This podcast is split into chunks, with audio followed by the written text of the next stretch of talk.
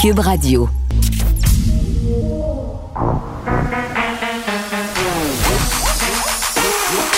Elle a une opinion sur tous les sujets. Pour elle, toutes les questions peuvent être posées. Geneviève Peterson. Cube, Radio. Salut tout le monde, j'espère que vous allez bien. On s'en ira très très bientôt à ce point de presse tenu par François Legault.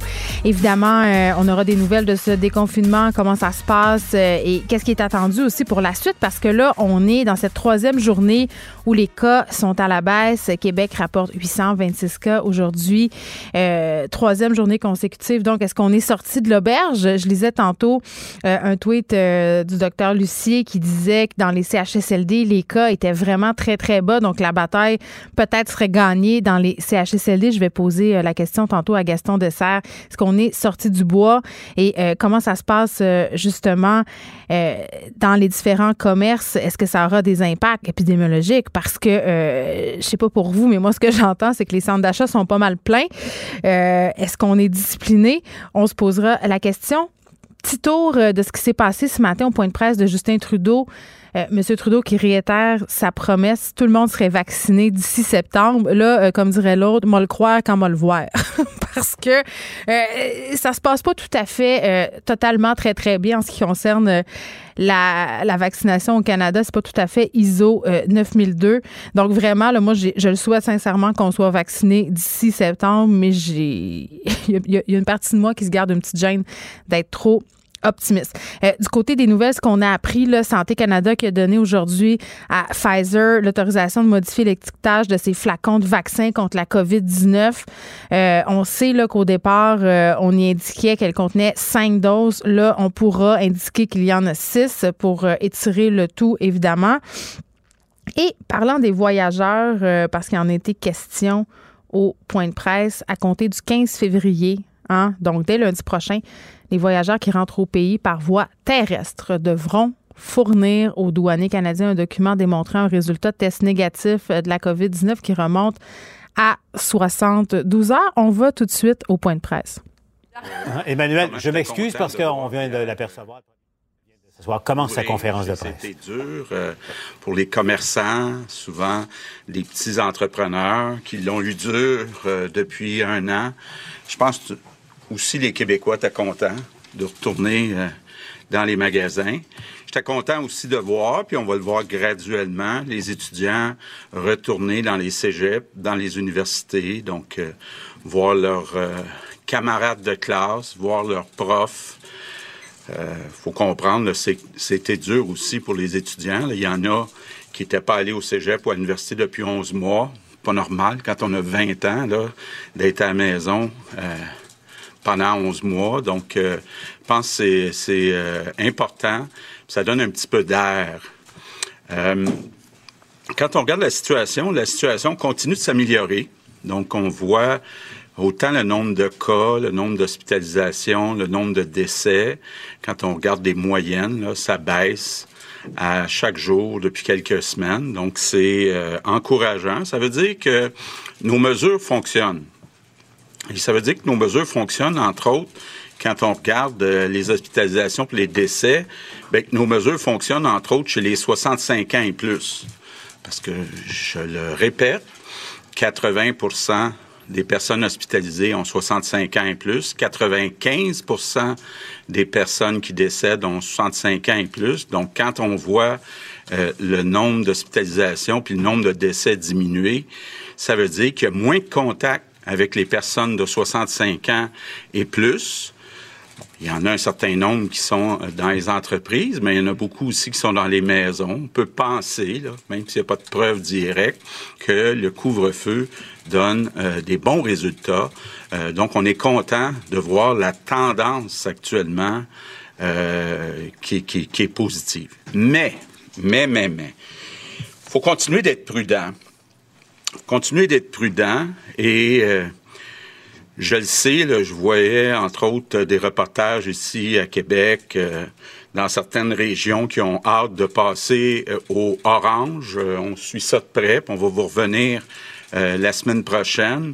Mais il reste que faut être très, très, très prudent, surtout à cause de la situation dans les hôpitaux. je comprends très bien que c'est difficile, puis il y en a qui ont très hâte de revoir leurs amis, de faire des parties, euh, euh, des soupers entre amis. Moi, j'avais euh, en fin de semaine, c'était la fête de mon meilleur ami. Là, on était un groupe sur Zoom. C'est pas pareil prendre un verre en gang sur Zoom. Là, ça c'est très clair. Donc, je peux comprendre que les gens ont hâte, mais il reste que cette pandémie-là, elle est là. On a passé, il y a quelques jours, le cap des 10 000 décès. Donc, c'est quand même là euh, toute une catastrophe quand on pense à ça. 10 000 décès. J'en profite d'ailleurs pour offrir encore une fois euh, mes condoléances à toutes les familles des victimes. Vous répétez aussi que le 11 mars, on va faire une grande commémoration pour le euh, premier anniversaire de cette crise terrible. Bon, j'en vois qui, qui, qui, essaient de faire des bilans, de se comparer. Euh, faut être prudent. Euh, j'ai vu qu'on commence à avoir des chiffres sur euh, la surmortalité. On voit, là, puis ça demande des explications. Au Québec, on a plus de décès que la surmortalité. Bien des endroits où c'est le contraire. Bon, peut-être le, ce qu'on voit, évidemment, c'est que ça a été très dur au Québec pour la première vague. Euh, on s'en tire mieux pour la deuxième vague. Quand on regarde au total pour les 11 mois, toute proportion gardée, quand on regarde les pays du G7, on s'en tire moins bien que le reste du Canada puis que l'Allemagne, mais on s'en tire mieux, toute proportion gardée, le Québec, que les États-Unis, que la France, que l'Espagne, que l'Italie, que le Royaume-Uni. Donc, on voit quand même, quand on regarde les pays du G7, là, euh, on n'est pas les meilleurs, mais on est euh, parmi ceux qui s'en sortent le mieux. Mais il va falloir bien sûr, pour la première vague, entre autres ce qui s'est passé dans les CHSLD, qu'on tire tous euh, des leçons collectivement de ce qu'on a vécu dans la dernière année. Mais à court terme, la bataille n'est pas finie. Donc, euh, euh, avant de tomber seulement dans les bilans, il faut d'abord poursuivre la bataille. On est aujourd'hui, on a toujours 940 personnes 940 euh, patients hospitalisés pour euh, la COVID. Euh, aujourd'hui, on est rendu avec un délestage moyen de 27 La semaine passée, on était à 34 Donc, ça veut dire que la situation s'améliore. Mais d'un autre côté, ça veut dire qu'on reporte encore 27% en moyenne de nos chirurgies. Ça veut dire que non seulement on réduit pas notre liste d'attente, mais on augmente notre liste d'attente. Donc, il faut tous garder ça en tête. Euh, puis, il faut penser à nos infirmières, puis à tout le personnel euh, qui travaille dans nos hôpitaux. Ça fait 11 mois. Rappelons-nous que même avant la pandémie, nous manquait d'infirmières, nous manquait de, personnel. Donc, euh, imaginez-vous, quand on ajoute tous ces patients COVID, on a eu beau faire une entente sur les clauses normatives avec la FIC, avec le syndicat qui représente euh, plusieurs infirmières, pour essayer d'améliorer leurs conditions de travail. Il reste que j'entends les infirmières, puis je les comprends, que c'est très dur. En même temps, euh, moi, je suis ouvert à, à, tous les commentaires, à toutes les suggestions. Même chose pour euh, euh, le ministre de la Santé, mais on peut pas euh, faire de la magie, on peut pas inventer rapidement des infirmières. On essaie d'accélérer les formations, mais il continue de nous manquer beaucoup d'infirmières. Sinon, ben, ne serait-ce que pour cette raison, je demande encore à tous les Québécois d'être extrêmement prudents.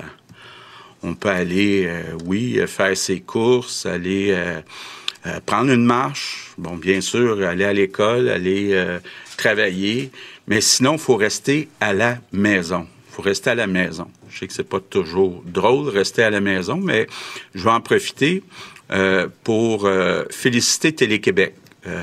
samedi soir, on a eu droit à une pièce de théâtre, La face cachée de la lune. Euh, donc avec le, grand Robert Lepage, puis euh, Yves, Jacques aussi, qui est un excellent euh, comédien. Moi, j'ai regardé ça avec mon épouse, avec mes deux gars. Bon, il y en a qui aimaient moins les pauses publicitaires. Moi, ça m'a donné l'occasion de jaser du texte avec mes gars, mon épouse. Mais je veux dire bravo. Bravo à Télé-Québec. Puis on va essayer de travailler avec la ministre de la Culture pour en avoir plus des occasions euh, comme celle-là, surtout dans le contexte qu'on vit actuellement. En terminant, il y a une autre demande que j'ai à faire. et puis le ministre de la Santé a bien insisté. Et le directeur aussi national de santé publique il faut que les gens aillent se faire tester plus rapidement. On calcule actuellement, parce qu'on leur demande, on leur pose la question, les gens en moyenne attendent plus de deux jours avant d'aller se faire tester, deux jours après avoir commencé à avoir les symptômes. C'est beaucoup trop tard. Il faudrait, dès que vous avez des symptômes, aller vous faire tester. Je pense qu'on a ajouté beaucoup de capacité. Euh, il n'y a pas de délai, ou en tout cas les délais sont pas longs, puis c'est pas long non plus pour euh, obtenir euh, les résultats. Peut-être tousser un mot pour vous dire qu'on n'oublie pas la relâche scolaire. On va vous revenir dans les prochains jours. La relâche scolaire, c'est la semaine du 1er mars. On a une inquiétude avec la semaine de relâche. Habituellement, il y a une espèce de grosse soupe, un gros brassage de population euh, durant la semaine de relâche, même si les gens restent euh, au Québec. Je veux répéter aux parents, euh, c'est pas le temps d'organiser des activités avec d'autres familles. C'est pas le temps non plus de demander à ceux qui ont 65 ans et plus de garder les enfants mais ça nous inquiète, puis on va vous revenir, puis on n'exclut pas à ce moment-ci pour cette semaine-là du 1er mars, d'ajouter des mesures euh, additionnelles euh, pour éviter qu'il se passe qu'on a vu un peu euh, dans le temps des fêtes. Donc, en conclusion, on s'en va dans la bonne direction, mais il faut être extrêmement prudent, puis il faut penser à nos infirmières, puis à tout le personnel qui est dans nos hôpitaux, qui travaille très, très fort depuis 11 mois, puis qui sont à court de personnel. Good afternoon. Donc, la situation qui continue de s'améliorer au Québec et au niveau des cas et au niveau des hospitalisations, là, les moyennes qui sont en baisse depuis quelques jours, je vous le disais. Euh, quand même, euh, on a encore 940 personnes qui sont hospitalisées. On est encore en train de reporter 27% euh, des chirurgies. Donc, le message, comme on nous le répète souvent, là, tout de suite après les bonnes nouvelles, c'est comme si on voulait un peu modérer les transports. On nous dit oui, mais il faut continuer, il faut pas lâcher. on a la preuve que les mesures fonctionnent c'est ce qu'avance M. Legault. Euh, le couvre-feu, ça marche. je comprends qu'il n'y a pas d'études scientifiques sur le couvre-feu, mais moins on se voit, moins il y a de transmission. Euh, des régions qui ont hâte de passer au orange, entre autres la région de Québec, là, qui quand même euh, de moins en moins de cas. Premier ministre qui dit on va regarder ça dans les prochains jours. Donc peut-être aurez-vous des bonnes nouvelles. Peut-être vous ajouterez-vous à cette catégorie orange. Six régions à date ont le privilège d'avoir plus de liberté que les Montréalais. Et je riais hier, je disais, et je suis très sérieuse. Moi, ça me dérange pas de me priver pour les régions, là, ça me dérange pas en ce moment euh, d'être confiné plus sévèrement, d'avoir un couvre-feu qui finit plus tôt, parce que ça fait des mois que les régions se privent pour Montréal. On a été en confinement de façon globale. On a fait plusieurs sacrifices pour que ça se calme, pour que ça se tempère ici. C'est à notre tour. C'est à notre tour maintenant euh, de prendre un temps de pause pour que on puisse recommencer à vivre en région, pour que l'économie de ces régions-là puisse recommencer à tourner. Euh, puis j'aime ça, moi, quand le premier ministre donne des exemples de sa vie personnelle, euh, c'était la fête de mon ami, on a fait quoi en Zoom? C'est plate. c'est pas ça qu'il a dit textuellement, mais c'est ça que ça voulait dire. C'est plate, puis bien entendu, on a tous hâte de retrouver nos amis, euh, de pouvoir euh, retrouver notre vie normale, mais c'est, c'est pas maintenant. C'est pas maintenant. Puis si Justin suit sa promesse, ça pourra peut-être être cet automne. On va aux questions. Le laboratoire de santé publique vient nous apprendre qu'il y a des cas du variant sud-africain, deux cas qui ont été identifiés en Abitibi-Témiscamingue. Ce matin, il y a des partis d'opposition qui disaient qu'il faudrait tester euh, pour les variants l'ensemble des échantillons positifs. Euh, d'autres provinces euh, le font. Est-ce que ces deux nouveaux cas-là, avec un nouveau variant, en tout cas qui n'était pas sur le territoire québécois jusqu'à présent, illustrent pas la nécessité de faire ça? Il faut comprendre qu'on suit les variants depuis le mois d'avril 2020. Donc, on s'était donné une capacité de détecter les variants. Euh, je tiens à vous dire qu'actuellement, on est à, on a augmenté au Québec la capacité à 8 euh, d'échantillonnage, à, notre avis. On va atteindre 10 dans une première phase et 15 par après. On est à 8 actuellement. Donc, euh, si on compare avec d'autres provinces qui sont à peu près de ce qu'on nous dit 3 euh, comme tel, les États-Unis 1 et seulement le Darmac 18% mais avec le 15, on va être vraiment, à mon avis, dans une perspective de détecter euh, les phénomènes, surtout qu'on applique des critères chez des gens qui reviennent de voyage et certains critères sur la transmissibilité. Et dès que des éclosions aussi, où on sent qu'il y a beaucoup de transmission, on va pouvoir faire l'autre test qui sont les criblages. Euh, qui, eux, permettent, avant d'avoir le séquençage, la génétique précise, d'identifier des mutations dans le virus, notamment les trois mutations qui sont associées à la souche de UK, d'Afrique du Sud et à celle euh, du Brésil. Actuellement, effectivement, euh, suite à du séquençage, euh, qui, a été, qui, a, été fait, puis je vous dirais, puis même aussi suite à du du criblage, on a identifié effectivement une souche d'Afrique du Sud apparue dans un contexte de deux éclosions qui ont été bien contrôlées parce qu'ils avaient eu une plus grande transmission dans une éclosion associée à, un restaurant euh, rapide et une autre éclosion suite à un party. On avait envoyé ça pour euh, séquençage et c'est là qu'on s'est rendu compte qu'il y avait ce variant d'Afrique du Sud. Donc actuellement, le Québec, si je résume, va se doter d'une capacité très adéquate pour séquencer et faire le criblage d'ici une semaine à deux semaines. Plusieurs laboratoires régionaux, donc, vont être en mesure de cribler euh, pour les souches dont on parle actuellement, qui sont les plus fréquentes. Euh, question maintenant pour le premier ministre. On, vous sait très préoccupé par l'enjeu de l'imputabilité. Euh, concernant le manoir Liverpool, donc le, le CIS reconnaît qu'il y a eu plusieurs plaintes dans le passé concernant cet établissement-là. Or, son PDG, M. Paré, dans les médias ces derniers jours, disait qu'il n'était pas au courant de ces plaintes-là, alors que le CIS confirme l'existence de ces plaintes-là. Donc, est-ce que les explications du PDG vous convainquent et est-ce qu'il peut rester en poste compte tenu de cette information-là? je vais laisser. Euh, oui, ça me préoccupe. Donc, euh, j'ai posé la question au ministre de la Santé.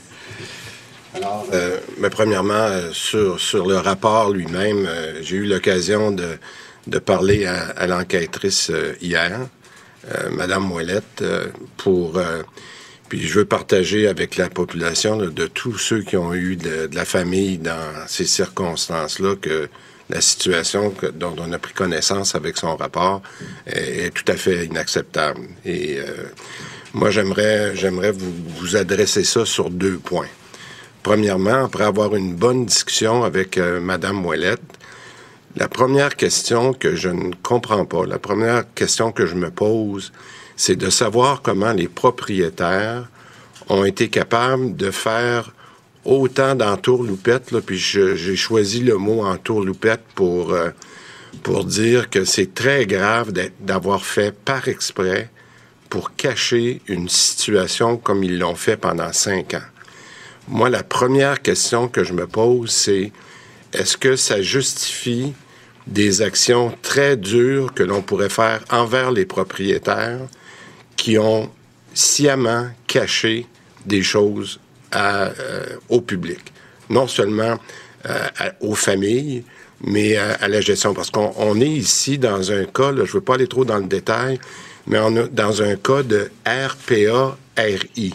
OK? Alors, les CIS ont des droits envers certains euh, RI, moins envers les RPA. Alors, on est pris ici dans une dans une situation où les propriétaires ont souvent joué sur les, euh, les règles, mais qui ont été capables de, de cacher cette situation-là pendant cinq ans. Moi, je veux, je veux pousser cet exercice-là beaucoup plus loin pour comprendre et quelles sont les mesures que l'on peut faire pour euh, rendre ces propriétaires-là imputables?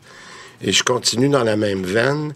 Nous avons, en date d'hier, déclenché euh, d'autres enquêtes qui vont se faire sur les mêmes propriétaires qui ont, entre autres, un CHSLD privé conventionné et qui ont aussi une RPA. Donc, sur la première partie de ce qui va suivre cette enquête-là, parce que j'ai dit que je pousserais cette analyse-là beaucoup plus loin. Donc, moi, je vais questionner qu'est-ce qu'on va faire avec les propriétaires euh, puis euh, ça va aller plus loin que ça. La deuxième question, que je me pose.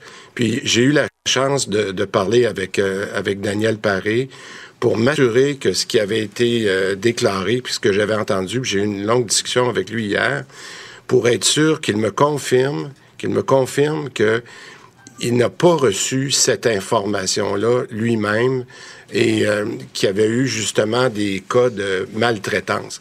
Puis je, tiens à le rappeler parce que je vais, vous dire que je vais aller plus loin de ce côté-là aussi. Euh, Monsieur Paré, au cours des dernières années, pendant qu'il était PDG de Chaudière-Appalaches, a eu des cas de maltraitance, puis à chaque fois, il s'est pas gêné pour fermer ou euh, changer les propriétaires d'établissements. Il l'a fait dans 13 cas.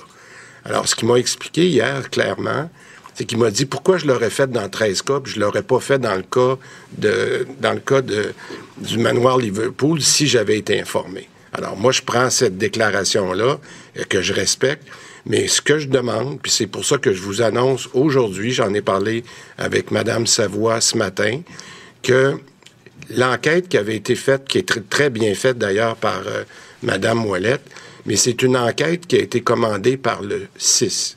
Donc, c'est une enquête qu'on va appeler interne et qui avait comme objectif justement de voir qu'est-ce qui se passait en termes de maltraitance. Mais moi, la deuxième question que je me suis posée, c'est comment ça se fait qu'une information telle, toutes ces informations-là qu'on me dit, des fois c'est des cas de négligence, des fois c'est de la maltraitance, je ne vais pas jouer sur les mots, des fois c'est des problèmes administratifs, là, je n'aurai pas là-dedans. Comment ça se fait que des cas aussi graves n'ont pas remonté jusqu'à la haute direction du CIS? Comment, là, comment on a agi dans la chaîne de commandement? Est-ce que c'est parce que c'est des gens qui n'ont pas véhiculé l'information?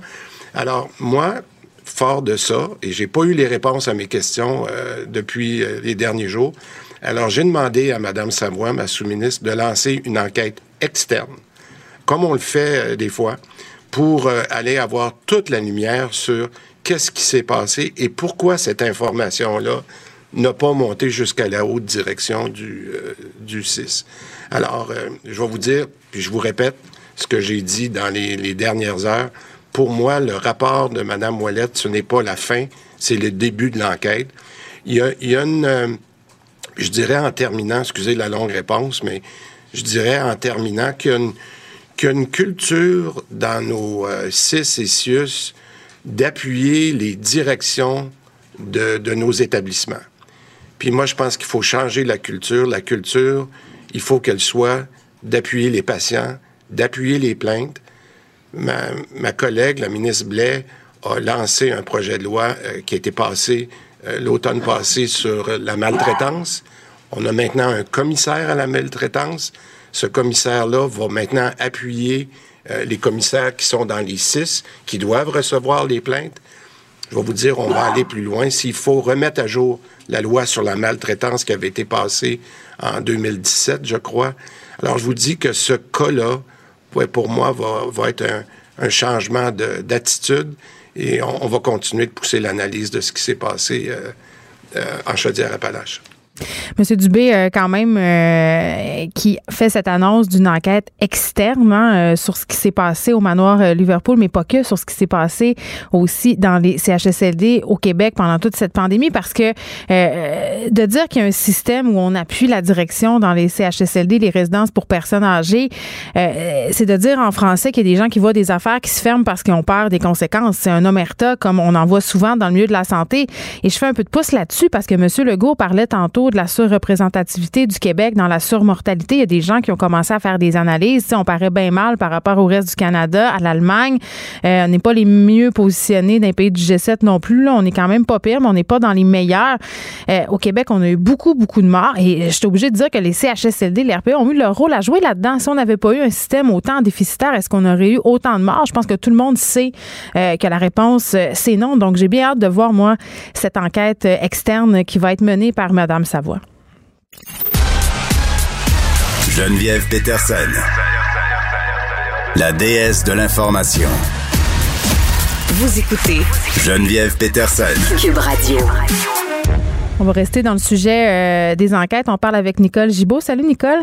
Bonjour Geneviève. Bon, euh, évidemment, là, dans toute cette affaire de Mamadi euh, Farah Camara, euh, la mairesse Plante qui a demandé, en collaboration avec Geneviève Guilbeault, ministre de la Sécurité publique, une enquête externe par rapport à ce qui s'était passé. Lorsqu'on apprend, c'est que Québec confie au juge Louis Dionne le mandat de faire cette enquête indépendante sur l'arrestation de M. Camara par le SPVM. Oui, c'est ça. Je pense qu'on n'a pas énormément de détails sur ce qui va être, mais je pense que c'est ça fait preuve de transparence, puis c'est ce qui était demandé là, de façon générale. Je pense que c'est une décision en soi euh, qui normalement devrait euh, satisfaire. Là.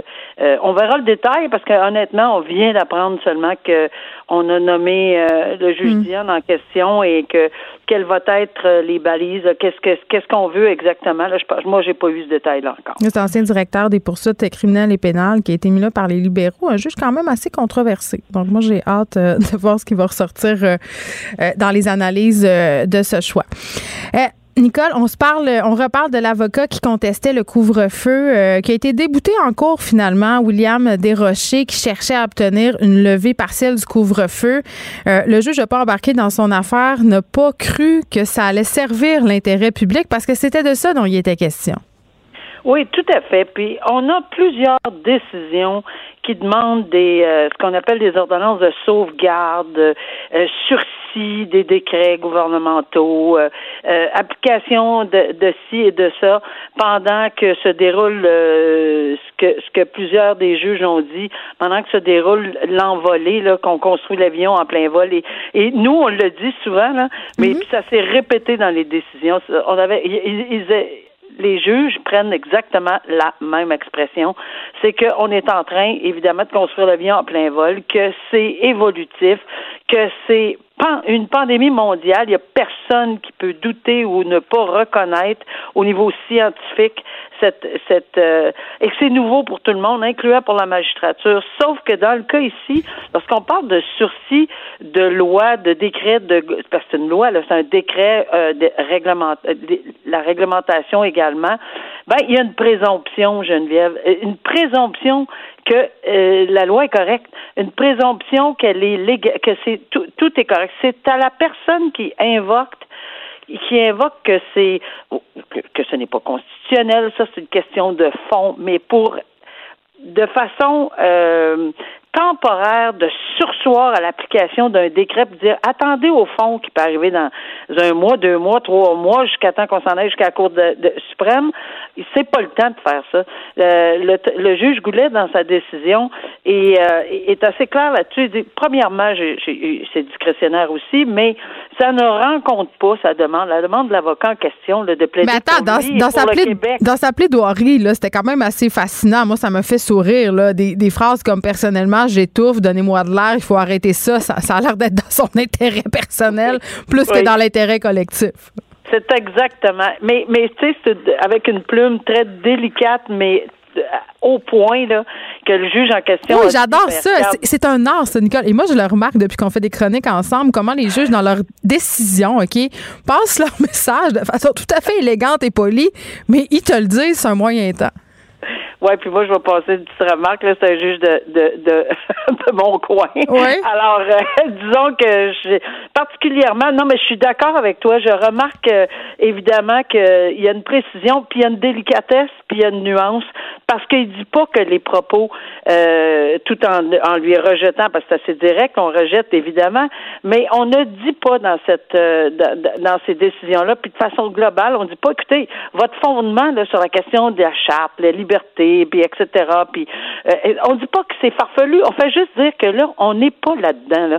On est dans un, avion en vol qu'on mm. est en train de construire. Puis l'intérêt public va au-dessus de tout ça. Les lois qui sont votées et, par le gouvernement, c'est-à-dire qui sont mises en place dans un contexte d'urgence sanitaire il y a des permissions qui sont accordées dans la loi sur l'urgence sanitaire. Il y a des restrictions qui sont permises. Vous, on pourra plaider un jour et euh, je te dis, euh, Geneviève, on va en entendre parler pendant dix ans encore, parce qu'on va vouloir de tous les points de vue retourner toutes les pierres possibles au niveau juridique pour savoir comment on a on a agi, puis avec les décrets, etc. Ça va être très intéressant pour les étudiants en droit dans quelques années plus tard, dans dix ans d'ici, qui vont dire ah ben oui, il y avait eu une pandémie à l'époque, mais on a fait ci et ça, mais pour le moment une première, on va peut-être en avoir connu d'autres euh, euh, d'ici là, mais Maître Desrochers quand même, euh, on ne sait pas si c'est un exercice de style en droit et c'est peut-être essayé, ça ça se peut aussi, tu sais. Ben, ça se peut, ça se peut, mais je pense qu'on lui a fermé la porte de façon claire, nette et précise. On a dit qu'évidemment la balance des inconvénients était vraiment en faveur du public, entre autres, là, mm. beaucoup plus que son intérêt personnel. C'est désolant qui, ne respire plus, mais c'est, pas dans ce contexte-là qu'on doit euh, légiférer. Puis la loi est présumée être tout à fait légale. Bon, euh, je voulais qu'on prenne euh, un peu de temps pour se parler d'une étude sur les inconduites et violences sexuelles que mené le barreau du Québec afin de savoir, puis ça c'est vraiment dans la foulée des mouvements de dénonciation, plusieurs milieux professionnels, pas seulement le barreau, là, qui ont décidé, si on veut, de lancer un coup de sonde dans leur milieu respectif pour savoir, ben coudons, nous, est-ce que ça nous concerne aussi? Est-ce que dans notre milieu, on a des inconduites sexuelles? Est-ce qu'on a euh, de la violence? Donc, on, s'est penché là-dessus au barreau et sans surprise, on s'est rendu compte, en fait, qu'on n'était pas mieux que les autres, que c'était un peu comme partout ailleurs, c'est-à-dire qu'on avait euh, des situations problématiques. Tu sais, là, on parle de propos, on parle de comportement, on parle de coercition sexuelle. Euh, quand même un exercice que je salue de la part du barreau. Oui, puis euh, moi, je suis pas euh, surprise du tout que, tu l'as dit là d'emblée là, tu dis, garde, c'est un exercice qu'on fait mhm. dans plusieurs milieux. Moi, d'après moi, c'est un copier-coller un peu partout. Euh, si on se réfère au mouvement MeToo ou les affaires Roson, Salvaire, etc., on voit que c'est dans des milieux de travail. Oui, c'est dans les milieux de travail un peu plus p artistiques, etc. bon, etc. Mais on a toujours en, en, en profondeur là, une question de possibilité d'avancement. Euh, on voit que c'est surtout les stagiaires les plus vulnérables. Mais comme partout, euh, les gens en position de pouvoir qui abusent de leur pouvoir. Là où il y a des hommes, des femmes de pouvoir, souvent, parfois, il y a des dérapages. Ben, c'est exactement ce que j'étais pour dire. Je pense pas que le barreau, ou peut-être, je serais, je serais curieuse de voir si on l'a fait dans les autres professions aussi de mhm. façon systématique, là. Mais euh, je, je pense qu'on n'échappe pas, je veux dire, euh, euh, on n'échappe pas à ceci. Tu sais, partout où on va passer, où il y a des degrés de dans la hiérarchie justement pour avancer. Et, et, regarde, c'est comme ça que ça s'est passé malheureusement depuis longtemps, mais il y a un, un effet du mouvement, moi aussi, qui a fait une vague. Là. Mais tu sais quoi? Il y a un truc euh, que je trouvais quand même très important de souligner, euh, puis on va terminer là-dessus, Nicole, euh, sur les gens qui ont répondu au questionnaire là, du barreau. 1 des hommes et des femmes qui ont répondu à la question sur le signalement des gestes répréhensibles les ont rapportés à la police ou au syndic du barreau. Fait ça, là, ça m'a étonné. Je me suis dit, écoute, c'est des gens qui travaillent dans le système de justice et même à ça, ils sont quand même hésitants. Ils sont hésitants. Ils sont hésitants pour tous les mêmes motifs, tous les mêmes motifs que quelqu'un qui est pas dans le milieu juridique. Je vais-tu perdre ma job? Et d'ailleurs, on a vu un témoignage d'une des personnes qui dit, mm. et voilà, il avait raison, mon patron, je n'ai pas acquiescé à ses demandes. Ça, c'est un seul exemple. Là. On fait pas ça partout. Là. Pas, ça, veut, ça veut pas dire que c'est comme ça partout. Mais cet exemple-là qui est reproduit, il dit, je, on, on m'a demandé des faveurs sexuelles, j'ai refusé et on m'a dit que j'avancerais pas. J'ai plus de dossier, effectivement. J'ai ma carrière a été stoppée. Alors, mais c'est on entend ça, mais c'est vrai que c'est assez hallucinant dans le milieu juridique euh, de voir que, mais on est des êtres humains pareils. Là. Les hmm. juristes sont des êtres humains pareils, puis ils ont des familles, puis ils veulent avancer. Alors leurs buts sont les mêmes que n'importe qui dans la société avec les mêmes craintes. Merci Nicole, on se reparle demain. Oui, à demain, au revoir. Geneviève Peterson. Une animatrice pas comme les autres. Cube Radio. On va faire un retour sur ce qui s'est dit au point de presse euh, à 13h, mais aussi euh, essayer de répondre à quelques questions qu'on a, notamment euh, par rapport à cette baisse de cas qu'on connaît depuis quelques jours. On se réjouit évidemment, mais est-ce que c'est le temps justement de faire le party et d'aller frencher des inconnus? Je ne pense pas. On va en parler avec le docteur Gaston Dessert, qui est médecin épidémiologiste à l'Institut national de santé publique du Québec. Docteur Dessert, bonjour. Bonjour. Bon, là, on est content. On est content. On a, des, des chiffres qui sont très encourageants. Euh, le premier ministre tantôt le disait, au niveau des cas, les hospitalisations qui baissent aussi. Bon. On se dit, il y a encore 940 personnes hospitalisées, il y a encore du délestage, donc il ne faut pas se réjouir trop vite. Mais quand même, avec cette baisse de cas qui semble vouloir se poursuivre, on pourrait avoir tendance à penser que c'est, on est un peu sorti du bois. Ben, en fait, je pense qu'on est nettement mieux que ce qu'on était au début janvier. Euh, maintenant, quand on parle d'être sorti du bois, euh, je pense que ce qui est important de voir, c'est que euh, la situation dans laquelle on est, euh, elle n'est pas arrivée toute seule. Elle est arrivée parce qu'on a mis en place beaucoup de mesures, on a réduit les contacts des gens les uns mm. avec les autres et, et c'est à, à l'aide de ces mesures-là qu'on a réussi à réduire la fréquence de la maladie. On voit aujourd'hui, euh, dans le fond, les chiffres qui arrivent, par exemple, aujourd'hui ou hier, c'est les, les chiffres d'infections qui ont été acquises déjà il y a au moins une grosse semaine, sinon dix jours. Mm. Donc, euh, c'est sûr que même avec la réouverture de la, société, je ou des commerces en tout cas, euh, qu'on a pu voir depuis hier, ben évidemment, les, les, chiffres vont continuer à descendre dans les prochains jours euh, à cause du fait qu'il y a toujours un délai entre ce qui se passe au niveau de l'infection, puis l'apparition des symptômes, puis la hmm. détection. Donc ça, ça va apparaître là, dans d'ici une dizaine de jours. Oui, puis il y a la relâche qui s'en vient aussi, là.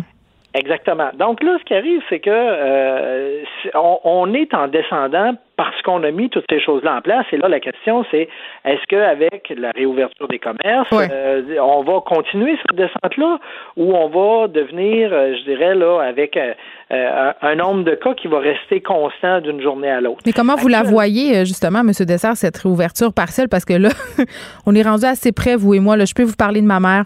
elle m'a téléphoné hier après mon émission, puis elle a dit Geneviève, il faut que je te dise quelque chose. Je suis passée devant le stationnement Place du Royaume. Ça, c'est à Chicoutimi, M. Dessert. Et elle me dit, elle me dit le, stationnement est plein. Et hier, je parlais au représentant euh, de Cadillac Fairview qui possède quatre centres commerciaux dans la région de Montréal qui me disait que c'était pas le temps vraiment d'aller faire son jour de l'an au centre d'achat, son social. Euh, mais là, ce qu'on voit, c'est qu'il y a comme un petit goût de Boxing Day. Là. Mm-hmm, mm-hmm. Ben, écoutez, je pense que c'est là où j'en venais là, euh, en disant là où on voit cette descente là, c'est sûr que c'est l'effet de mesures de, euh, je dirais, de contraintes là, dans la population. Et ce qu'il faudrait pas, c'est qu'on revienne à la situation de l'automne où là, au lieu d'être avec un nombre stable, on s'est mis à avoir un nombre qui augmentait, augmentait, augmentait tout au long de l'automne pour arriver à un point, euh, je dirais, là, de, euh, très élevé là, au début janvier. Donc, je pense que toute la question va être de réussir à faire que, oui, on puisse faire plus d'activités, mais pas au point où, évidemment, on se remet à avoir une croissance des cas. Si on se met à avoir une croissance des cas, évidemment, là, ça va être ça va être euh, vraiment mal commode parce que probablement que le gouvernement va être obligé de remettre, réimposer des contraintes et ça, évidemment, on le souhaite pas.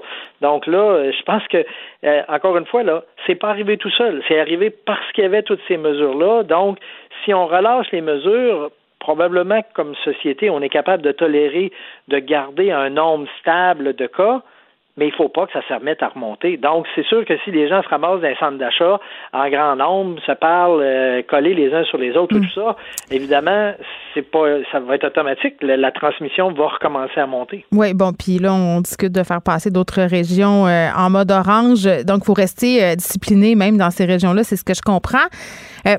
Monsieur Dessert, à propos des variants, parce qu'on a questionné euh, M. Arruda à ce sujet-là, on apprenait que le variant brésilien serait rendu au Canada. Euh, on apprenait aussi qu'au niveau des tests, on va tester seulement les gens euh, qui reviennent de voyage. Est-ce que ça vous inquiète? Ben, on teste pas seulement les gens qui reviennent de voyage.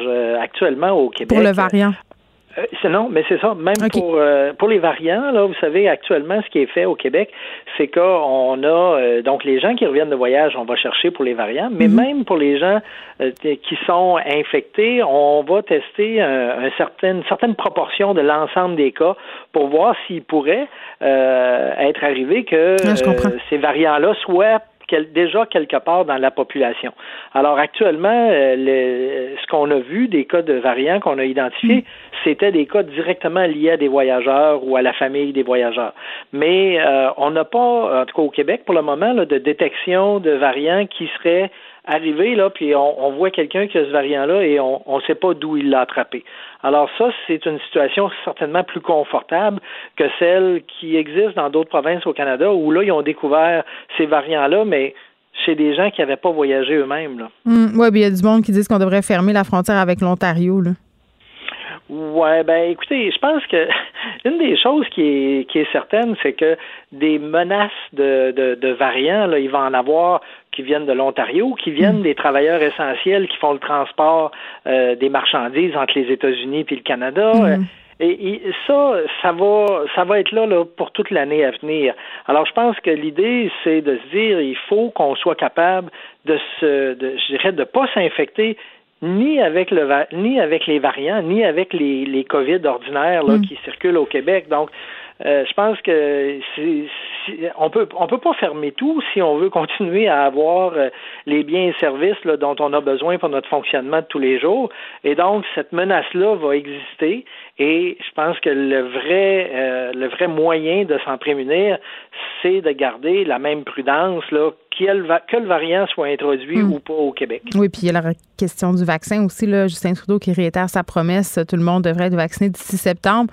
Le ministre Dubé qui s'est montré plutôt prudent a dit, écoutez, euh, je veux mais si on a accès au vaccin, euh, on va voir si on y a accès. Euh, Monsieur Legault, tantôt, disait, docteur Dessert, qu'il avait une demande du ministre de la Santé, Christian Dubé, à propos du fameux test. Les gens semblent attendre très longtemps avant d'aller euh, se faire tester. Et hier, je recevais euh, par hasard une lettre de l'école d'un de mes enfants qui enjoignait les parents à y aller rapidement.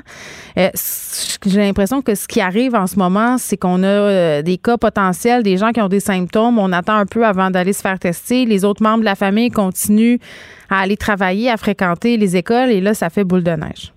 Ben, vous avez raison, puis je pense que euh, dans les problèmes qu'on voit, euh, même dans les écoles, mm.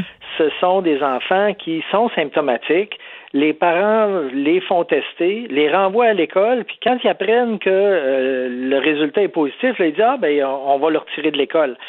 Évidemment, c'est pas la bonne approche. Mais comprenez-vous les parents? Parce que eh, tu sais nous on s'est posé la question, on, se dit OK, est-ce qu'on va faire tester un enfant qui avait un symptôme, on a attendu finalement on n'a pas eu besoin d'y aller mais c'était tellement un effet domino, c'était trois familles en confinement, des pertes de revenus, tu sais je comprends que des gens sont hésitants puis des gens se disent ah, je vais souhaiter que ça soit pas ça. Vous comprenez ce que je veux dire? Alors, je, je, je comprends très, très bien. Puis c'est vrai là, que c'est terriblement euh, dérangeant et euh, que ce soit au niveau euh, de l'organisation familiale, au niveau du travail, au niveau des pertes de revenus, ça, j'en conviens bien. ceci étant dit, c'est clair que d'avoir des enfants qui retournent avec la COVID à l'école, c'est sûr que ben actuellement dans les écoles élémentaires là, on, s'inquiète de voir justement le nombre de cas qui est en croissance. et, je pense que et, et, je pense que là, euh, il faut pas qu'on retrouve euh, une croissance des cas euh, à l'école, que ce soit à l'école primaire ou à l'école secondaire, parce que c'est sûr que quand on est arrivé à la période proche de Noël, là, il y en avait pas mal d'infections dans les écoles et, on voudrait pas retourner à ça. Oui, puis juste à l'école de mon fils, il y a une classe, ça fait trois fois qu'elle est fermée. C'était seulement deux semaines en présentiel depuis que c'est recommencé. Donc, évidemment, on veut pas se rendre là. Puis en même temps, je comprends les gens d'avoir parfois des hésitations à y aller. Peut-être qu'on pourrait, euh, je sais pas moi, mettre en place des mesures compensatoires pour les gens, par exemple, qui subissent d'importantes pertes de revenus. Là, on sait, on a eu des cas euh, dans les médias de, personnes qui ont raté des semaines et des semaines d'emploi à cause de tests puis de familles reconstituées. C'est pas simple, tout ça. Ah, c'est loin d'être simple. Puis euh, je pense qu'il faut pas minimiser toute la la difficulté avec le test, avoir le test, à avoir, attendre des heures pour avoir un test, avoir, attendre des jours pour avoir des résultats, c'est sûr que tout ça euh, est très démotivant. Là. Hmm. Alors, euh, je pense qu'il y, a de l'amélioration à avoir euh, au niveau des tests pour faire que justement. Mais les tests rapides, à go, on s'en sert. Là. Que les, gens, les gens soient capables de, réagir rapidement. Là. Hmm. Docteur Gaston Dessert, merci. C'est toujours un plaisir, M. Dessert, qui est médecin épidémiologiste à l'Institut national de santé publique du Québec. Vous écoutez Geneviève Peterson. Cube Radio. Le taux d'échec en mathématiques et en français en hausse selon des données préliminaires. Est-ce qu'on est vraiment surpris? Et est-ce qu'on est, euh, dans la catastrophe qui avait été annoncée un peu plus tôt en novembre? On va en parler avec Nancy Granger, qui est professeure à la faculté d'éducation de l'Université de Sherbrooke. Madame Granger, bonjour. Oui, bonjour. Bon, on va se donner quelques chiffres pour commencer, là, euh, parce qu'on on attend ça depuis longtemps, on est inquiet depuis longtemps, on se demande comment vont s'en tirer les enfants avec tout ce qu'ils ont vécu, c'est-à-dire retrait de l'école, euh, école en alternance, euh, adaptation à la pandémie, au masque. En novembre, on avait la Fédération des établissements qui prédisait un taux d'échec avoisinant 30% C'était énorme. Euh, tout le monde avait capoté en bon français quand on avait vu ça. Bon, là, taux d'échec en français qui tourne autour de 20 25% en mathématiques. Euh, en secondaire 3, quand même, la situation est assez préoccupante. 31% des élèves qui échouent leur maths. Euh, on n'est pas dans le 30% mais on est quand même pas loin, là, Madame Granger.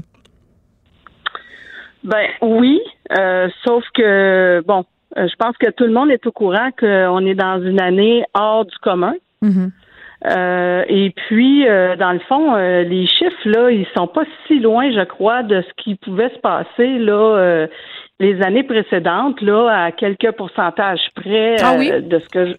Ben, tu sais, le secondaire 3, comme vous venez de dire, il y a toujours un espèce de, de, petit creux devant. Ah je me rappelle, je me rappelle que moi-même, j'avais rasé et joué mes maths en secondaire 3. Mais je suis pas une référence en termes de mathématiques. Mais, euh, tu sais, dans le fond, euh, jusqu'à présent, dans, ces chiffres-là, ils viennent avec euh, des outils qu'on on connaît pas. Est-ce que c'est les mêmes examens qu'on passait l'année passée? Est-ce que ça a été modulé en fonction de ce que les élèves avaient appris cette année versus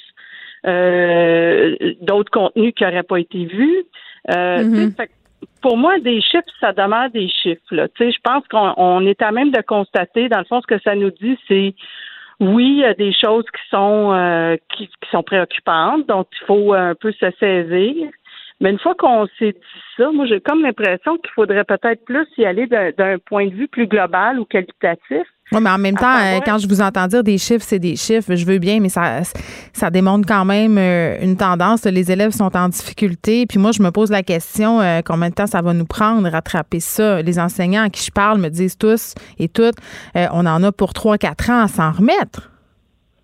Ben, ça dépend de quoi on veut se remettre, hein. Dans le fond, peut-être qu'on est rendu à revoir un petit peu justement c'est quoi là euh, les contenus essentiels, qu'est-ce qu'on souhaite euh, développer avec nos élèves. Donc, si c'est se remettre de, du pareil comme avant, ça se peut que ça soit trois, quatre ans. Si on y va avec des apprentissages qui sont de base, en se disant ben, on va construire autour de ça, puis on va essayer de revoir nos façons un petit peu de de travailler avec ça. Je pense que oui, on en a probablement pour un an, deux ans, euh, et trois ans peut-être. Mais je pense qu'il y, a une, posture par rapport à ça qu'il va falloir adopter. Mm. Tant qu'on reste comme dans le pareil comme avant, ben non, on sera plus jamais pareil comme avant. Ça, c'est clair. Moi, j'ai envie de, réfléchir à la chose suivante, Madame Granger. on a beaucoup été, euh, depuis le début de la pandémie, en mode panique, avec l'éducation, avec les ados, la santé mentale, euh, le rattrapage, justement. Puis là, on a des résultats aujourd'hui. Puis je trouve qu'on peut-être on n'axe pas assez sur ce qui est positif ou ce que les enfants sont capables de faire. Je veux qu'on parle de la capacité d'adaptation qui joue ici, selon moi. Là, puis vous allez me corriger, c'est vous l'experte. Euh, peut-être que les résultats qu'on a en ce moment sont le témoin, en quelque sorte, de cette adaptation-là. Les élèves, je l'ai dit, là, ont dû se plier à toutes sortes de choses. Moi, j'ai tendance à penser que les bulletins de fin d'année vont être meilleurs parce qu'on aura vu venir, parce qu'on se sera adapté, parce qu'on aura appris à vivre avec cette nouvelle réalité-là davantage. J'adore votre commentaire. Euh, je crois que oui, parce que dans le fond, c'est exactement ça. Là. Depuis le début de l'année, les gens s'adaptent. Les élèves s'adaptent, les parents s'adaptent, les enseignants s'adaptent, les directions d'école s'adaptent, etc. Et là, dans le fond, en novembre, c'était pas le temps de faire un bulletin parce qu'on on amorçait vraiment, on commençait à être bien placé là, dans nos bottines, dans nos routines, etc. Et là, dans le fond, on a un peu euh, le résultat de ces examens-là. Maintenant, moi, je suis d'accord avec vous. Je, je, j'ose croire que ça va être mieux pour la suite. Puis là, ben, les gens, ils commencent à dire, par exemple, l'école en ligne au secondaire. Bon, ben, les élèves commencent à y trouver une aisance. Les enseignants hmm. aussi. Mais vous savez, euh, vous savez ce qu'elle me dit, ma fille, pas plus tard qu'avant hier, est en secondaire 2, donc elle fait pas encore euh, l'école en alternance. Elle était très contente de retourner à l'école en présentiel, mais là, avec les nouvelles mesures, puis elle voit euh, ses amis un peu plus vieux aller, elle dit, tu sais quoi, maman, moi, j'aurais aimé ça, faire un jour sur deux. Ça a quand même des avantages. C'est vrai que les élèves y trouvent leur compte. Ben, tout à fait. Puis je pense que là, en ayant des modalités plus structurées, tu sais, les, les profs, ils se sont trouvés, là, en disant, bon, ben c'est vrai, je vais pas faire comme d'habitude, là, je vais mettre le temps théorique euh, pour ceci, je vais, je vais leur donner des quiz. Donc, ils modulent là, leur planification Mhm. didactique, là, puis je le vois, moi, dans plusieurs milieux que j'accompagne. Donc, on, on sent là, que les gens commencent à entrer dans une nouvelle façon de faire. C'est long, le changement. Puis c'est particulier parce que ces résultats-là, tu sais, dans le fond, quand on arrive en disant la catastrophe, ben non, et c'est c'est pas une catastrophe, c'est ça témoigne d'un- d'une adaptation à- de différentes facettes. Ouais. Puis qui, qui, qui prend du temps, puis on la constate, puis on la voit, puis en même temps, que pouvons-nous faire de, de, de, de Hmm. différent, tu sais, que de passer à travers le processus? Ben, on n'a pas le choix, puis l'humain est toujours réfractaire au changement. Là, je pense que ça, c'est bien évident. Euh, là, on a Jean-François Roberge qui est supposé peut-être faire une sortie demain, justement, sur la pondération euh, des bulletins. Moi, j'ai bien hâte de savoir ce qui va ressortir de tout ça. Euh, là, évidemment, pour beaucoup d'élèves, on se rend compte que peut-être les répercussions, ils sont là, mais seront peut-être moins pires que ce à quoi on s'attendait. Mais quand même, pour les élèves qui étaient déjà en difficulté, là, pour ceux qui avaient des problèmes, euh, moi, je me demande quand même encore comment ils vont faire peut-être pour rembarquer dans le bateau. C'est ça, ça, je dois avouer, ça m'inquiète euh, parce que continuer à ajouter des nouvelles connaissances par-dessus celles qui ont plus ou moins été bien assimilées, je, me dis, est-ce qu'on va avoir euh, une catégorie d'élèves qui va toujours traîner de la patte? Ça, c'est le petit bémol que j'apporterais peut-être. Oui, ben il y a- c'est fait- effectivement, il faut regarder ça. Puis c'est ça que je disais tantôt quand je dis ben on sait qu'il y a des choses qui sont préoccupantes. Maintenant, si on y va dans une évaluation plus globale et qualitative, on va être capable de savoir c'est quoi les besoins de nos élèves, puis peut-être de mettre en place, puis là, pas par le tutorat à l'extérieur de l'école, mais bien à l'intérieur de l'école même, avec les ressources présentes. Tu sais, par exemple, si on parle du secondaire, les enseignants ressources, c'en est une ressource importante. Donc, à quelle hauteur on peut les utiliser de manière optimale, tu sais, d'optimiser le service. Il y, en a des pistes de solutions par rapport à ça. Il y a des moyens aussi euh, d'utiliser peut-être euh, de, de graduer les services entre l'orthopédagogue. euh, euh, le- Mais il faut le qu'il y en ait des services, là, parce que ça aussi, ça a été discuté. Puis moi, j'en ai parlé plusieurs fois ici avec des intervenants du milieu là, qui disaient on veut des services, on en a besoin, puis on nous en promet, mais c'est pas toujours là. Puis Madame Granger, le programme de tutorat en ce sens-là, est-ce qu'il va avoir les résultats escomptés, puis quand est-ce qu'il s'en vient, tu sais? Ben là, c'est clair que le tutorat, je veux dire, euh, c'est un peu tard, puis aussi, c'est- on ne connaît pas tellement euh, les modalités de fonctionnement. C'est une belle de idée. tout Ça, puis, oui, c'est ça. Euh, mais je pense qu'à l'intérieur de l'école, il y en a déjà des ressources. Il y en a-tu qui manquent, mais en, mais en même temps, il y en a qui sont là. Fait que moi, je me dis, ben, regardons si on fait le max avec ce qu'on a en poche présentement. Si la réponse c'est oui, ben là, bien entendu, euh, on peut pas faire avec ce qu'on n'a pas. Mais moi, je pense que dans les milieux présentement, on peut aller voir sur, par exemple, les stratégies euh, d'enseignement et d'apprentissage qu'on est capable d'aller enseigner à des élèves en très grande difficulté. Puis que ça, ça leur permet de mieux comprendre ce qu'ils lisent, ce qu'ils écrivent, faire du sens avec ça. Donc, pour moi, je pense qu'il y a des dimensions qu'on voit pas peut-être assez, puis peut-être qu'on peut utiliser là justement euh, la- le soutien des conseils pédagogiques pour venir soutenir les enseignants à, à les utiliser de manière efficiente, etc.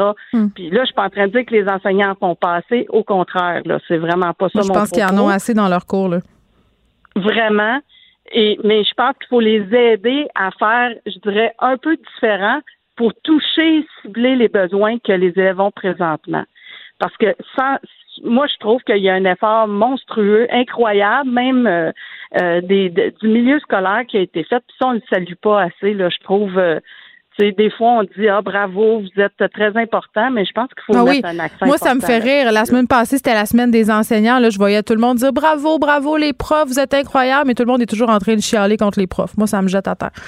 Euh, Nancy Granger, merci, qui est professeur à la faculté d'éducation de l'Université de Sherbrooke. On revenait euh, sur ses révélations à propos du taux d'échec en mathématiques et en français qui serait en hausse selon des données préliminaires.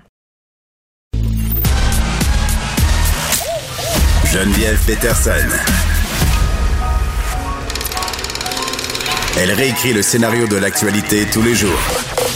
Vous écoutez Geneviève Peterson. Cube Radio. On est avec Guillaume Lavoie et on va se parler de notre épisode de Game of Thrones qui se poursuit euh, jour après jour, le procès en destitution de l'ex-président Donald Trump qui débute. Guillaume, comme on se l'était dit hier avec un débat sur la constitutionnalité de l'affaire euh, qui est contesté par la défense. Oui. Alors, c'est vraiment fascinant. Alors, c'est aujourd'hui que ça commence. Et, là, ça va être en accéléré. Là. tout le monde veut en finir. Là. Coupable, pas coupable, mais faisons ça vite. Et je regardais ça tantôt, on peut voir ça en direct, et, et l'ouverture ou la, la, la salve d'ouverture des procureurs est assez extraordinaire parce que d'abord, ils s'attaquent directement à cet enjeu-là de est-ce que c'est constitutionnel ou pas. C'est une fabulation de l'esprit que ça ne l'est pas, mais les, les républicains martèlent ça beaucoup et ils disent voici pourquoi il faut que ce le soit.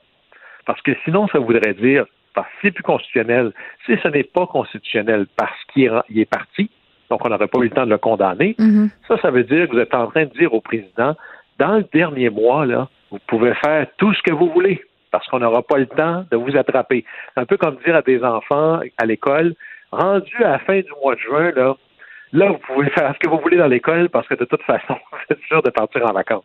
Alors, Alors, c'est pas exactement le bon incitatif à donner, mais au-delà de ça, la mise en accusation, ils ont refait magnifiquement le fil des événements. Donc, reconstruire la journée en montrant en temps réel, dans une vidéo, les discours de Trump et qu'est-ce qui se passait en même temps avec la foule, et que ça a pris deux heures avant que Trump réagisse véritablement, et il a envoyé un, tweet en disant, vous savez, voyez qu'est-ce qui arrive quand on nous vole une élection, on vous aime, Et on se dit, mais c'est c'est presque surréel si quelqu'un avait écrit ça dans la.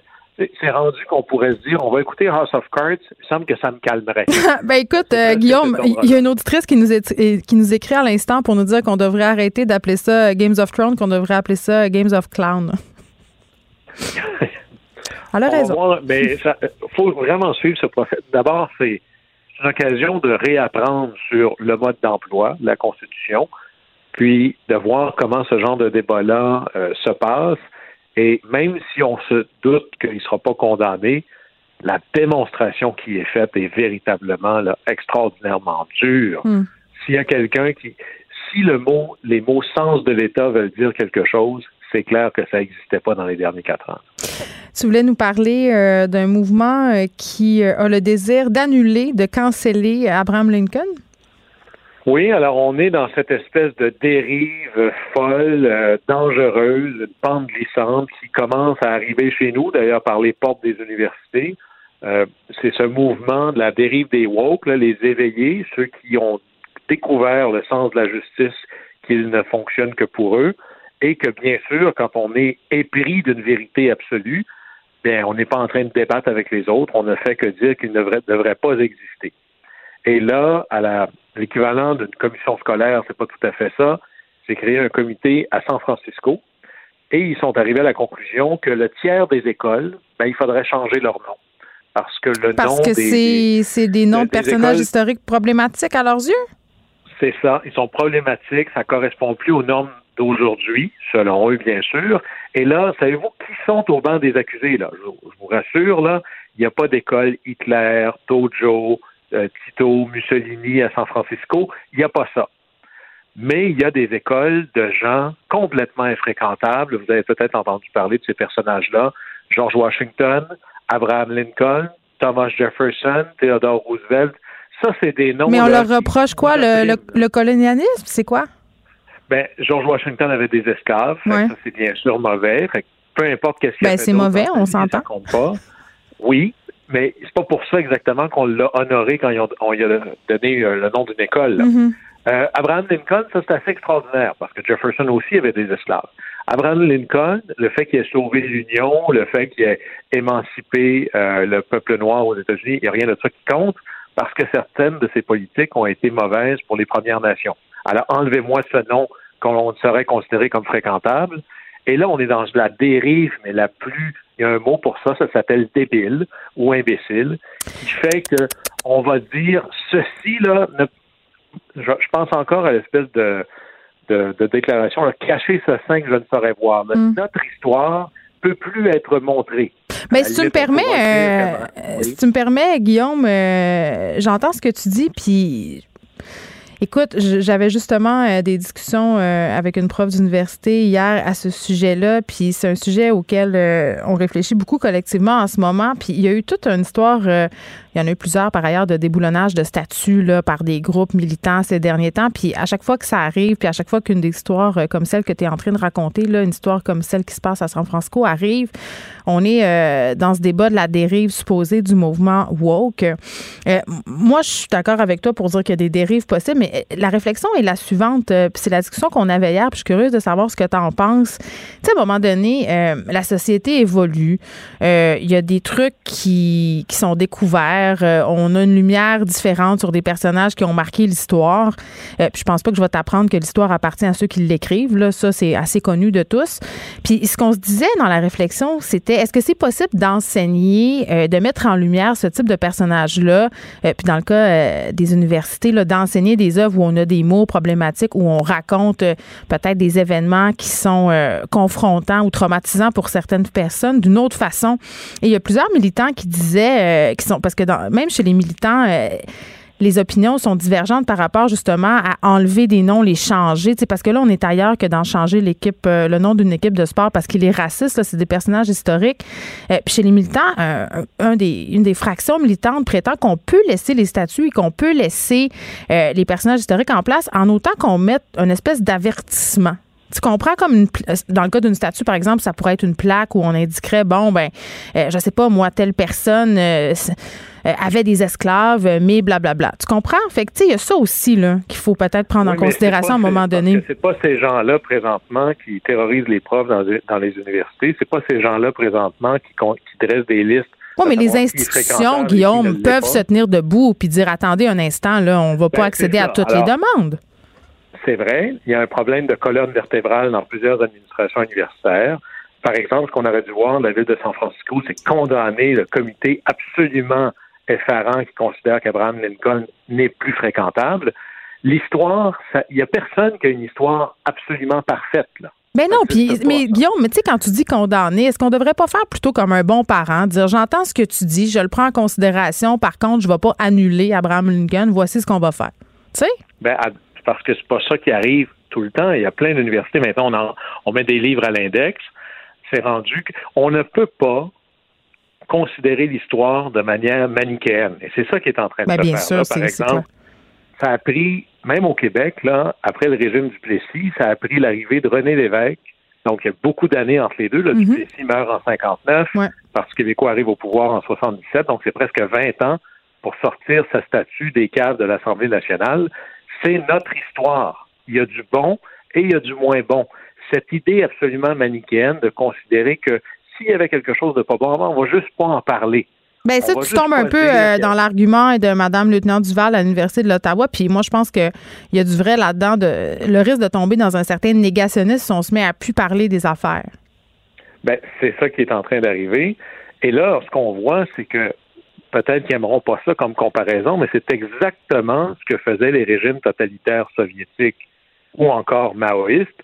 C'est de brûler littéralement, d'enlever, d'effacer le bout de l'histoire qu'on n'aime plus, sous l'idée que nous allons écrire une histoire à partir de maintenant qui sera parfaite, qui sera en communion avec nos valeurs. C'est pas comme ça que ça marche. moi, je pense que des deux côtés, Guillaume, il y a des dérives. on est dans un totalitarisme des deux bords. Personne ne veut se parler. Tout le monde fait juste se confronter. Personne ne s'écoute dans ce débat-là. Moi, c'est ce que je trouve. Oui, mais il y a pas. Moi, je rejette la théorie de l'équivalence morale.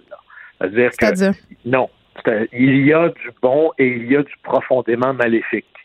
Mao euh, ou encore le régime soviétique, c'est le mal incarné. Il n'y a pas d'équivalence morale en disant bon ben chacun prend son système, etc. On n'est pas là là. L'idée d'enlever des morceaux de l'histoire en disant il faut complètement enlever ça parce qu'il y a un morceau dans cette histoire-là qu'on n'aime pas, c'est du totalitarisme. Mais ériger une statue de quelqu'un, il y a un message fort là-dedans, c'est de dire que c'est un modèle, que c'est. Je pense que c'est ça qui dérange certains militants euh, ben, par rapport au nom aussi des institutions. Poussons la question. On n'est pas en train d'ériger la statue de quelqu'un de nouveau là, quand on parle d'Abraham Lincoln, même quand ils ont érigé, quand ils ont nommé Non, mais ça a une force symbolique, c'est ce que je veux dire. c'est peut-être ça qui dérange les gens. Poussons ça plus loin. Oui, vas-y. Lorsqu'on a nommé l'école en question Abraham Lincoln, ça faisait longtemps qu'il était mort.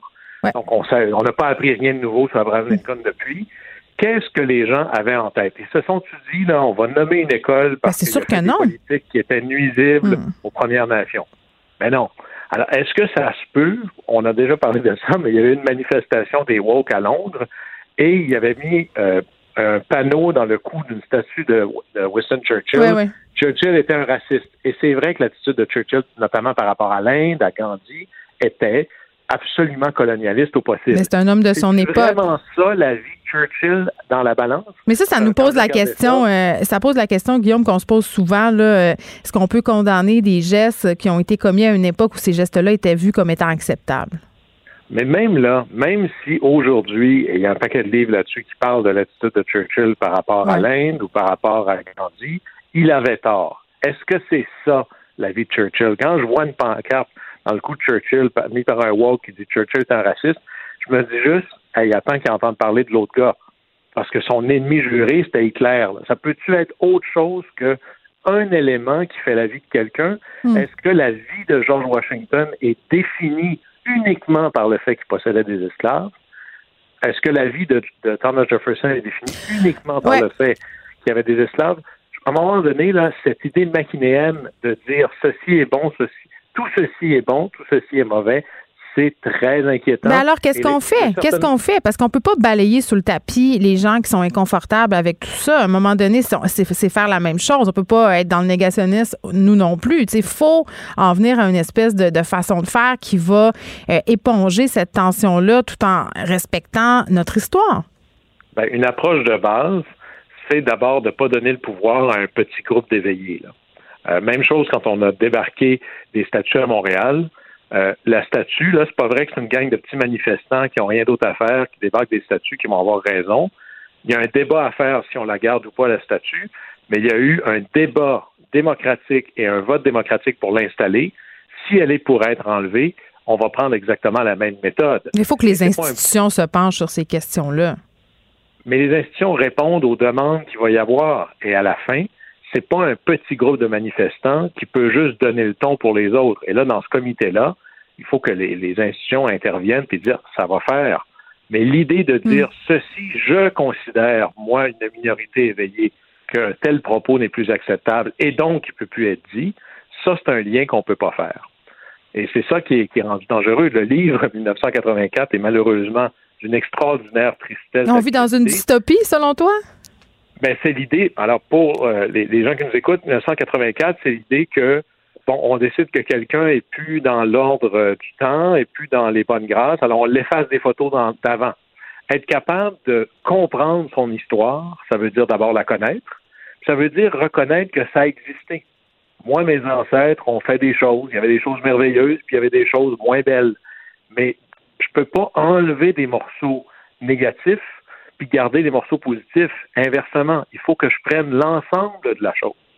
Je pourrais même vous dire qu'Abraham Lincoln avait dit en commençant sa, sa- sa présidence, si je pouvais sauver l'Union sans libérer un seul esclave, je le ferais. Est-ce que ça fait de lui un personnage infréquentable? Absolument pas. Tout ça est un contexte. Alors, Mm. c'est très facile d'arriver du haut d'une connaissance qui doit se mesurer en millimètres et de dire, bon, à partir de maintenant, je décide que ça n'est plus acceptable. Et l'article, moi, je vous invite à regarder l'article dans The Atlantic où on explique le processus. Le petit comité faisait ses propres recherches avec Wikipédia.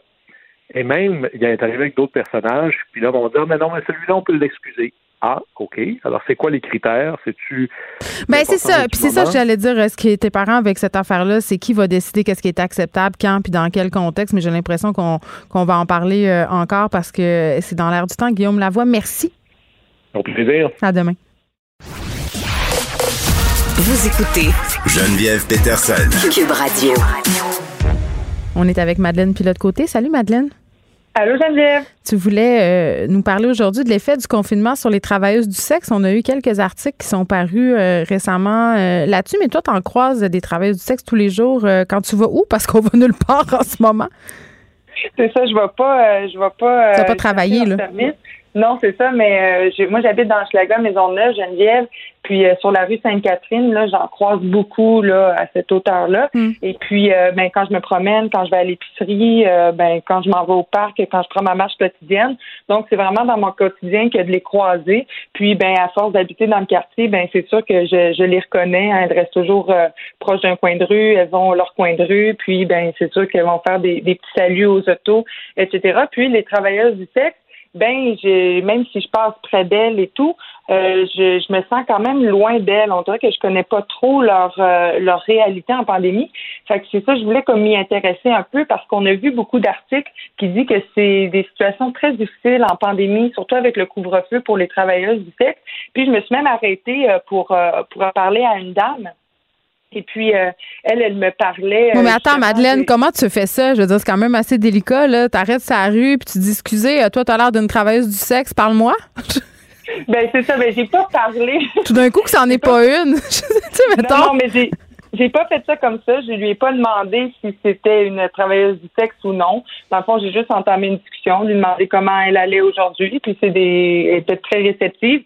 Puis dans le fond, euh, moi, je, je, traîne toujours avec moi des, des, des articles divers aussi pour les personnes euh, en hmm. situation d'itinérance.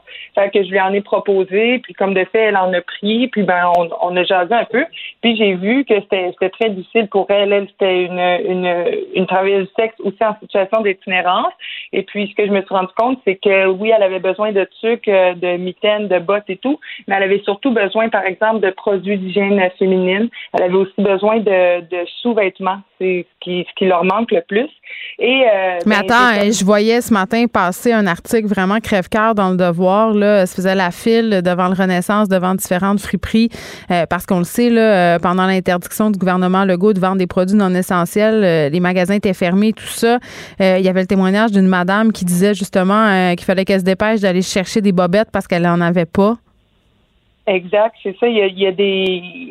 Si tu peux pas acheter des bobettes à plein prix, puis si tu n'as pas euh, Amazon ou tu n'as pas une carte de crédit, c'est ben, difficile de te procurer euh, ce genre euh, de, de biens-là. Puis c'est des biens essentiels, hein, très importants. Puis ben c'est ça. Moi, ça m'a étonné de dire ah oui, tu as besoin de de, de, de culottes, de sous-vêtements, de soutien-gorge, puis effectivement, elle en avait vraiment besoin. Fait que la prochaine fois, je vais sûrement entraîner parce qu'il y a vraiment un besoin, un besoin criant pour ça. Et puis, euh, je me suis intéressée un peu euh, à, ce qu'elles vivent parce qu'il y a beaucoup d'effets collatéraux de la COVID-19 pour les travailleuses du sexe, mm. beaucoup plus de violence, hein, beaucoup moins de revenus, ce qui fait que les clients sont comme anxieux, puis ça retombe. Non, c'est fou, là. Euh, je parlais avec Ghislain Vallière de la police de Longueuil qui me disait, euh, parce qu'on l'avait fait réagir à un article sur justement les violences, il me disait, écoute, les, clients savent que les filles, entre guillemets, ont faim, c'est-à-dire qu'il y a moins de clients, il y a moins d'argent à faire, donc on des demandes complètement inconsidérées, euh, arrivent sur place, disent, bah, finalement, je vais te donner juste 20 pièces parce que dans le fond, ils savent qu'elles n'auront pas le choix. c'est absolument terrible ce qui se passe en ce moment. Mais oui, puis eux, sont, les clients sont stressés. Fait que ceux qui décident de sortir pour euh, avoir ces services-là quand même, ben ils s'attendent à avoir un mot du bon service, ça met de la pression sur les filles.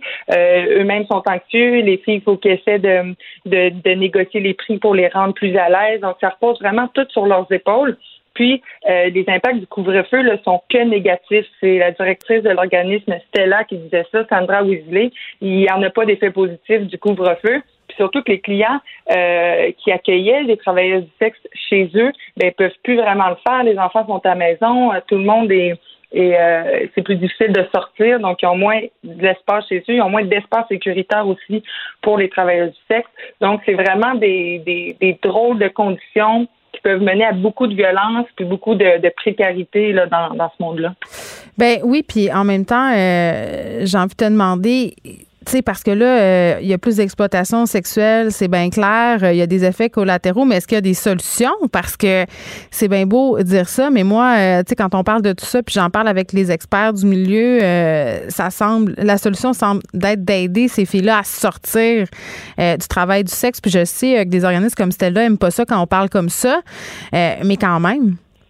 Oui, bien, il y, a beaucoup de femmes qui ont, de travailleurs du sexe qui ont fait ça.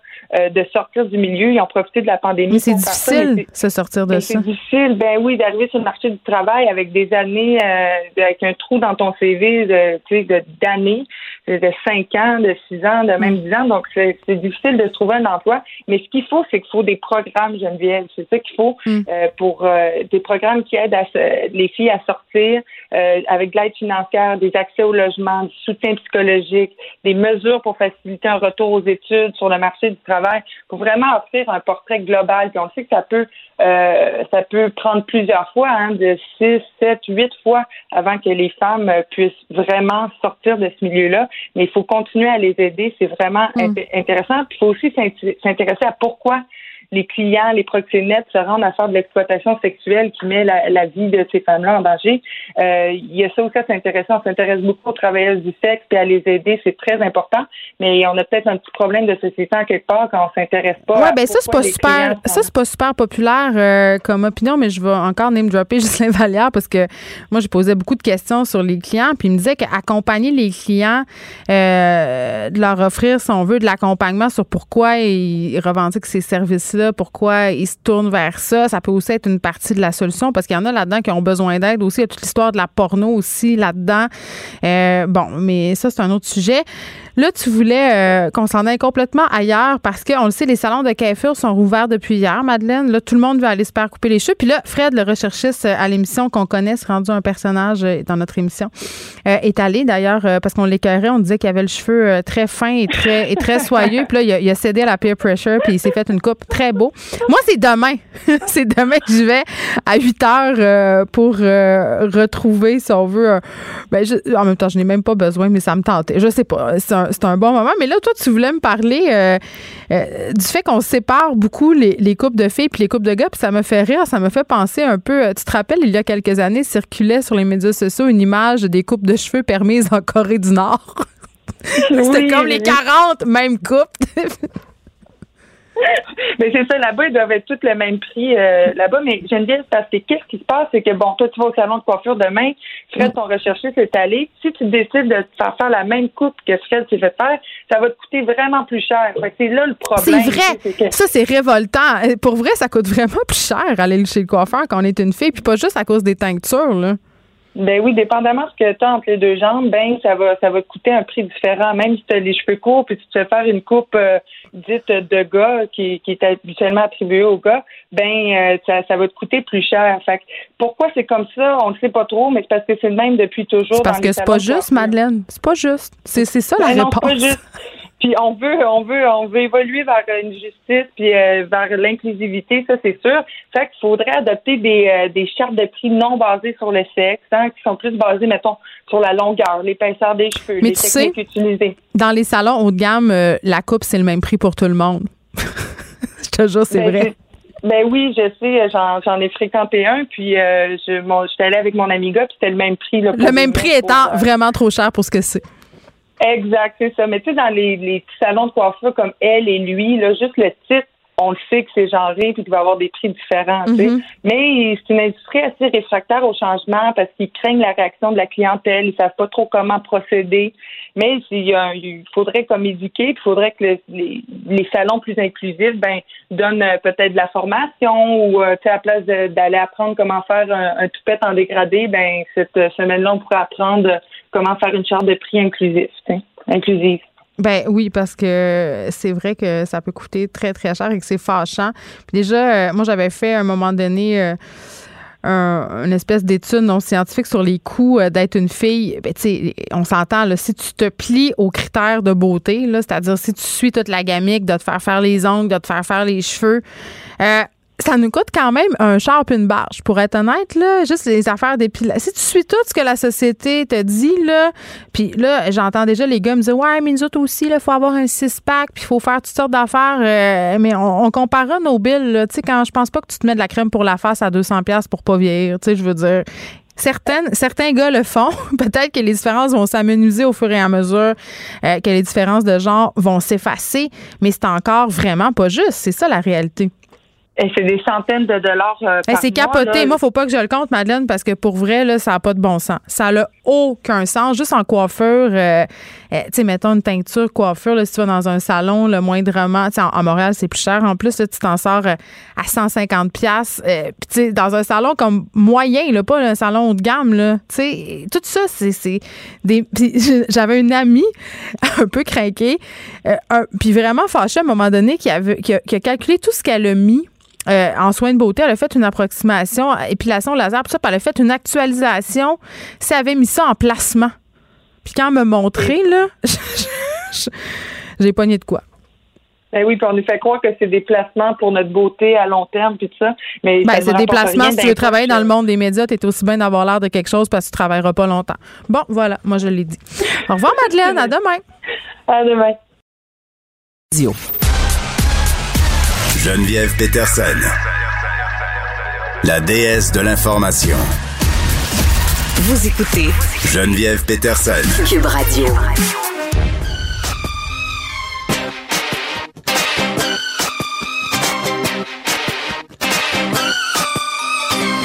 Baby, can't you see? I'm calling? A guy ah, les vrais savent, savent euh, que c'est toxique de Britney Spears. On va en parler avec Lily Boisvert euh, de Britney aujourd'hui. Salut Lily. Salut Geneviève. Écoute, on va se parler du mouvement euh, Free Britney. On en a parlé quand même quelques fois à l'émission. On expliquera ce dont il s'agit parce que là, le destin de Britney Spears et le mouvement qui veut sa liberté, donc le mouvement Free Britney, fait l'objet d'un nouveau documentaire. C'est fait par le New York Times et toi, tu l'as écouté. Oui, je l'ai écouté, puis j'ai appris vraiment beaucoup de choses. Sérieusement, moi, j'étais pas tant que ça au courant du mouvement Free Britney. J'avais vu passer ça vite, vite. Non, mais, attends, c'est parce que euh, toi, t'es l'ami de Vanessa Destinée qui parle toujours de ça. Je comprends pas pourquoi t'es pas au courant parce qu'elle en parlait tout le temps. mais j'en ai entendu parler par elle euh, à la base. Mais à part ça, non, je, c'était ma source, mon unique source d'information, Vanessa Destinée. Mais je trouve ça drôle parce que, évidemment, euh, on en a quand même parlé dans les médias, mais toi, tu dis que ce documentaire-là, quand même, nous en apprend plus. Ben, ben, il y en apprend plus parce que on parle vraiment du tout début de la carrière de Britney Spears et le titre c'est Framing Britney Spears, le cadrage de Britney Spears et c'est vraiment là-dessus que ça porte. Donc de, du moment où elle est tout petite, où elle est enfant, jusqu'à ben, jusqu'à ce qu'elle ait 16 ans, qu'elle devienne vraiment ce phénomène mondial et comment elle nous a été présentée comme la girl next door américaine, blonde, parfaite, pure et vierge, jusqu'à son déclin dans les médias euh, et qu'elle finisse par nous apparaître comme une espèce de femme folle, hystérique qui a besoin de la surveillance de son père. Mais tout ça commence quand même, euh, ben je ne sais pas, mais il me semble qu'à partir du moment où elle a fait sa télé-réalité euh, avec son le père de ses enfants, c'était comme un peu le début de la fin. Oui, euh, ça, ça s'est mal passé, mais au départ, euh, je veux dire, elle était vraiment. Je pense que les victimes du fait que son image était tellement idéalisée que la chute a vraiment, a vraiment été de très très haut. Euh, mais oui, la rupture avec euh, avec Kevin Federline, mais aussi avec Justin Timberlake avant, ça a été très grave et euh, sais pas si tu te rappelles, mais c'était vraiment le couple royal. On sait aux États-Unis, leurs célébrités font un peu office de, royauté. Et ils nous étaient apparus comme ça, comme le couple parfait, Britney Spears et Justin Timberlake. Et là, quand il y a eu la rupture, le framing de la rupture, c'est vraiment Justin Timberlake qui l'a remporté. Il, il, nous est apparu comme la victime, dans le fond, de Britney Spears. Comment il y a Un commentateur, il y a un commentateur dans le documentaire qui dit que on a traité ça un peu comme si on était au secondaire, que Justin Timberlake était le quarterback, le gars sportif populaire, et que Britney Spears l'avait trompé, que c'était la salope euh, qui avait pas été ben, fidèle, alors que justement c'était la Vierge. Elle était supposée être la Vierge. Puis c'est fou quand même, euh, parce qu'à jusqu'à un certain point, moi j'aurais eu tendance à penser que le couple Britney euh, et Justin était stagé, parce que, puis je dis pas que c'est ça, mais c'est l'impression que ça donnait, parce que c'était deux enfants stars, c'est-à-dire des enfants dont les parents ont beaucoup poussé là pour qu'ils aient une carrière dans le milieu artistique. Les deux participaient à des concours de chant. Tu sais, c'était vraiment, moi j'appelle ça des petits chiens savants, là, tu sais, les enfants euh, qui sont là un peu pour plaire à leurs parents. Puis moi, je vais jamais oublier la photo euh, de Justin et Britney où ils sont habillés en espèce de jeans comme des espèces d'idoles country euh, vraiment quétaines. Puis c'est vrai que c'était vraiment, puis je- je- si je me reporte à l'époque, là, c'était le couple chouchou. Je me rappelle que euh, dans les magazines féminins, on avait des posters. euh, euh, deux, c'était, on, sais, on se les imaginait déjà euh, parents d'enfants nombreux dans un cottage blanc avec un ranch. Là. Puis ça a été comme la débandade. Mais c'est ça, tu me dis que tu y crois pas, en fait. Ben non, ben moi j'ai jamais cru. Je trouvais que c'était trop parfait. Je trouvais que ça avait l'air du boys band du couple. C'est quelque chose de complètement construit. Mais qu'est-ce que tu penses de la rupture? Parce que la rupture, euh, Britney Spears, si c'était stagé, je veux dire, elle paraît très, très mal. Puis je sais pas si tu te rappelles du vidéoclip, ben sûrement que tu te rappelles, Cry Me a River. Ah, Cry Me a River. Non, je me rappelle plus. Essentiellement, c'est Justin Timberlake qui s'infiltre dans la maison d'une femme à son insu en cassant une fenêtre. Et là là. Observe la femme pendant qu'elle est sous la douche. Je m'en rappelais plus. Oh mon Et Dieu. l'actrice est clairement castée comme un sosie de Britney Spears. Mais eux, ils ont vécu une rupture juste euh, décortiquée, analysée dans les médias. Mais moi, je pense pas que leur couple était stagé. C'est pas ça au final que je pense. Parce que, évidemment, si ça avait été stagé, leur rupture, ce serait euh, mieux passé. Mais euh, quand même, ils, ils étaient harcelés par les paparazzis. Là. Oui. Oui, ils étaient harcelés. Euh, c'était vraiment après. sans arrêt. Oui, c'est ça, c'est ça. Puis il y a beaucoup de moments dans le documentaire où il y a des vidéos euh, où Britney Spears, on l'entend à la caméra entourée des paparazzis et elle répète j'ai peur, j'ai peur, j'ai peur. Elle demande aux paparazzis de s'en aller. Ils ne s'en vont pas, ils la harcèlent. Euh, et, et on dirait que c'est vraiment sans fin. Et comme tu l'as mentionné, après ça, il y a eu toute la rupture avec Kevin Federline. Euh, elle a eu ses deux bébés et son image, c'est là où ça a commencé à être super problématique. Mais c'est là que ça a dérapé. exact, exact. On a dépeigné comme la mauvaise mère. Euh, il y avait une photo, on la voyait avec son bébé sur ses genoux en train de conduire. Je me rappelle encore. Ah oui. Il y a une autre vidéo, euh, une autre photo, je sais pas si elle tu t'en rappelle, mais c'est Britney Spears qui est en train de trébucher avec son bébé dans les bras. Mais ça nous est présenté comme si c'était une mauvaise mère à cause de ça. Je trouve ça un petit peu extrémiste. Euh, mais on dirait que tout à l'époque était normalisé. Toute la manière dont on présentait les célébrités, surtout les femmes. Euh, oui, ben on dirait qu'on s'acharnait. Il y avait un certain acharnement euh, médiatique sur elle. euh, Puis c'était comme un peu euh, le backlash de la jalousie aussi. Là. Ça avait, en tout cas, c'est ma lecture des Mhm. choses. Je me dis, c'est tellement une fille qui, qui avait l'air d'avoir une vie parfaite, qui a été adulée. puis qui est- quand on voit une femme comme ça chuter, il y a une espèce de côté du pain et des jeux. là, la foule est bien contente. Puis à partir du moment où elle perd ses enfants, ben là, écoute, les bonnes, de- les bonnes mères de famille américaines s'en peuvent plus. Là. C'est ça, c'est comme si ça venait revalider l'idée qu'effectivement, elle était euh, une mauvaise personne au final. Puis quand elle s'est rasée les cheveux, moi, oh mon Dieu. je me souviens surtout tout le monde parlait de ça. Ça a été, euh, ça a été perçu comme euh, un affront. Un peu, moi, je, je peux pas m'empêcher de faire le lien avec Safia Nolin quand elle nous montre qu'elle n'a pas l'intention de se plier au code de la beauté féminine. Britney Spears, quand elle s'est rasée la tête, c'était un peu ça. Son Ben, moi, j'ai plus vu ça comme un, un- un épisode schizoïde, là, mais c'est comme ça que ça nous a été présenté aussi. Oui, mais c'est ça l'affaire, c'est que dans le temps, on parlait beaucoup moins de santé mentale qu'aujourd'hui. Ouais. Donc, c'est plus, c'est tout simplement que Britney Spears est en train de virer folle, puis que. euh, Elle l'échappait, là. c'est ça, elle l'échappait. À un moment donné, euh, elle, a, euh, elle a attaqué la voiture d'un paparazzi avec un parapluie. Euh, et et c'est et c'est vraiment super triste parce qu'on la voit au début supplier les paparazzis de s'en aller. Les paparazzis ne s'en vont pas, continuent à la harceler et elle sort de l'auto, elle attaque euh, la voiture du paparazzi avec son parapluie. Et ensuite, on a le paparazzi en question qui est en entrevue et qui affirme à la caméra Britney Spears ne nous a jamais montré aucun signe qu'elle ne voulait pas qu'on soit là. Et là, on a le, la reporter qu'on entend euh, lui demander et, et que faites-vous de toutes les fois où, où elle vous a demandé laissez-moi tranquille. Et là, il y a comme Ben un oui. gros malaise. Ben, c'est un peu la même chose euh, concernant euh, Lady Di. À un moment donné, Mhm. qui peut vivre comme ça en étant la proie d'harcèlement constant puis toujours garder son sang-froid? Personne? Mhm. Puis je pense que c'est triste, mais c'était l'âge d'or des paparazzis. C'était avant les réseaux sociaux, donc les images des vedettes dans leur vie quotidienne, ça pouvait valoir extrêmement cher. Ouais, maintenant, tout le monde a un téléphone, là, donc euh, Ben, j'imagine. Maintenant, les vedettes elles-mêmes se montrent dans leur vie quotidienne, donc elles ont plus de pouvoir quand même sur leur image. À partir de quand, euh, parce que les rumeurs concernant le fait que Britney soit sous tutelle et que son père contrôle sa vie au complet, même son compte de médias sociaux, ça, ça arrive quand, ça? Euh, ça, ça s'est fait. Ben, en fait, le mouvement Free Britney, ça a commencé vers euh, 2019. C'est euh, deux filles surtout qui ont parti un podcast où elles se sont mis à analyser le compte Instagram de Britney Spears. Britney Spears, elle est sous tutelle depuis quand même 13 ans, faut le mentionner. C'est une tutelle qui est permanente et euh, ça a été un jugement de la Cour de Californie, mais qui est normalement utilisé pour les personnes âgées ou les personnes infirmes qu'on considère inaptes à prendre des décisions pour elles-mêmes. Mhm. Là, on parle d'une femme de 39 ans aujourd'hui euh, qui travaille, qui euh, parce que pendant toute la période où elle était sous tutelle, elle a donné des spectacles, elle a sorti des albums, elle a fait des apparitions sur des, des plateaux de tournage.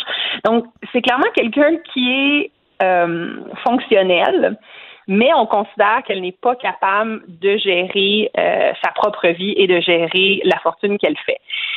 Euh, Mais c'est difficile. J'en ai parlé avec la juge Gibault euh, de la curatelle, euh, de la tutelle de Britney Spears, puis elle me disait, tu une fois que tu as, mis ta main dans cet engrenage-là, puis malgré euh, que ce soit évidemment sans son consentement, j'imagine, c'est difficile de s'en sortir. Mhm. Mais comme on ne sait pas c'est quoi les raisons exactes derrière la décision, euh, c'est sous le sceau de la confidentialité judiciaire, ça donne place à beaucoup de spéculations. Et les deux filles qui ont lancé le podcast où elles analysent les publications de Britney Spears, elles, elles pensent que Britney Spears fait des appels à l'aide parce que... C'est pas un peu complotiste? Ben, ben, c'est ce que dit la famille de Britney Spears. Eux, ils disent que la tutelle vise essentiellement à la protéger pour qu'elle ne soit pas manipulée, qu'elle est à risque d'être manipulée, comme elle est dans un état mental euh, instable. Ils ne veulent pas qu'elle soit fraudée et donc euh, euh, ils la protègent. C'est ce que son père dit. Mais les, les défenseurs de Britney Spears, euh, eux disent que non, en fait, c'est sa famille qui est vautour, c'est son père qui est un vautour et il faut, euh, il faut le, le sortir de là. Et selon les documents juridiques auxquels on a accès, il semble effectivement que Britney Spears ne veut pas que ce soit son père qui soit son tuteur, qu'elle a un peu accepté la tutelle, mais euh, Elle veut le sortir de là. la formuler. C'est ça, c'est ça. Mais ça va très loin, là. Comme tu le dis, il y a des gens qui, qui considèrent que c'est un peu conspirationniste. Euh, à un moment donné, les, les filles euh, qui ont le podcast, elles analysent un message de Britney Spears où elle dit qu'elle va bien, où elle veut comme rassurer ses fans, mais euh, au lieu d'utiliser un, un emoji à la fin de son message, elle utilise un émoticône. Et là, Euh, c'est ça, là, ça, ça, ouais. ça ressemble aux gens de Quenon qui voient des messages codés là où il n'y en a pas. Là. À un moment donné, je décroche. Bon, ça s'appelle ça s'appelle Framing Britney Spears. Euh, si on veut l'écouter, Lily, on va où? Euh, on peut aller, c'est sur euh, Hulu. Donc, on peut euh, s'abonner à Hulu, mais en ce moment, c'est pas disponible au Canada, malheureusement. Oh non. Mais on, mais on peut continuer à suivre euh, tout ça euh, dans, dans les médias parce que c'est c'est un petit peu partout parce qu'il y a une audience qui en vient le 11 février, donc ça, c'est jeudi. Donc, euh, on va quand même euh, continuer à pouvoir euh, suivre les Oui, détails de, de toute cette C'est affaire. pour ça que le New York Times, si on veut lancer ce documentaire-là, c'est dans la Mhm. foulée de, de ce procès. Lily Boisvert, merci. Ça fait plaisir.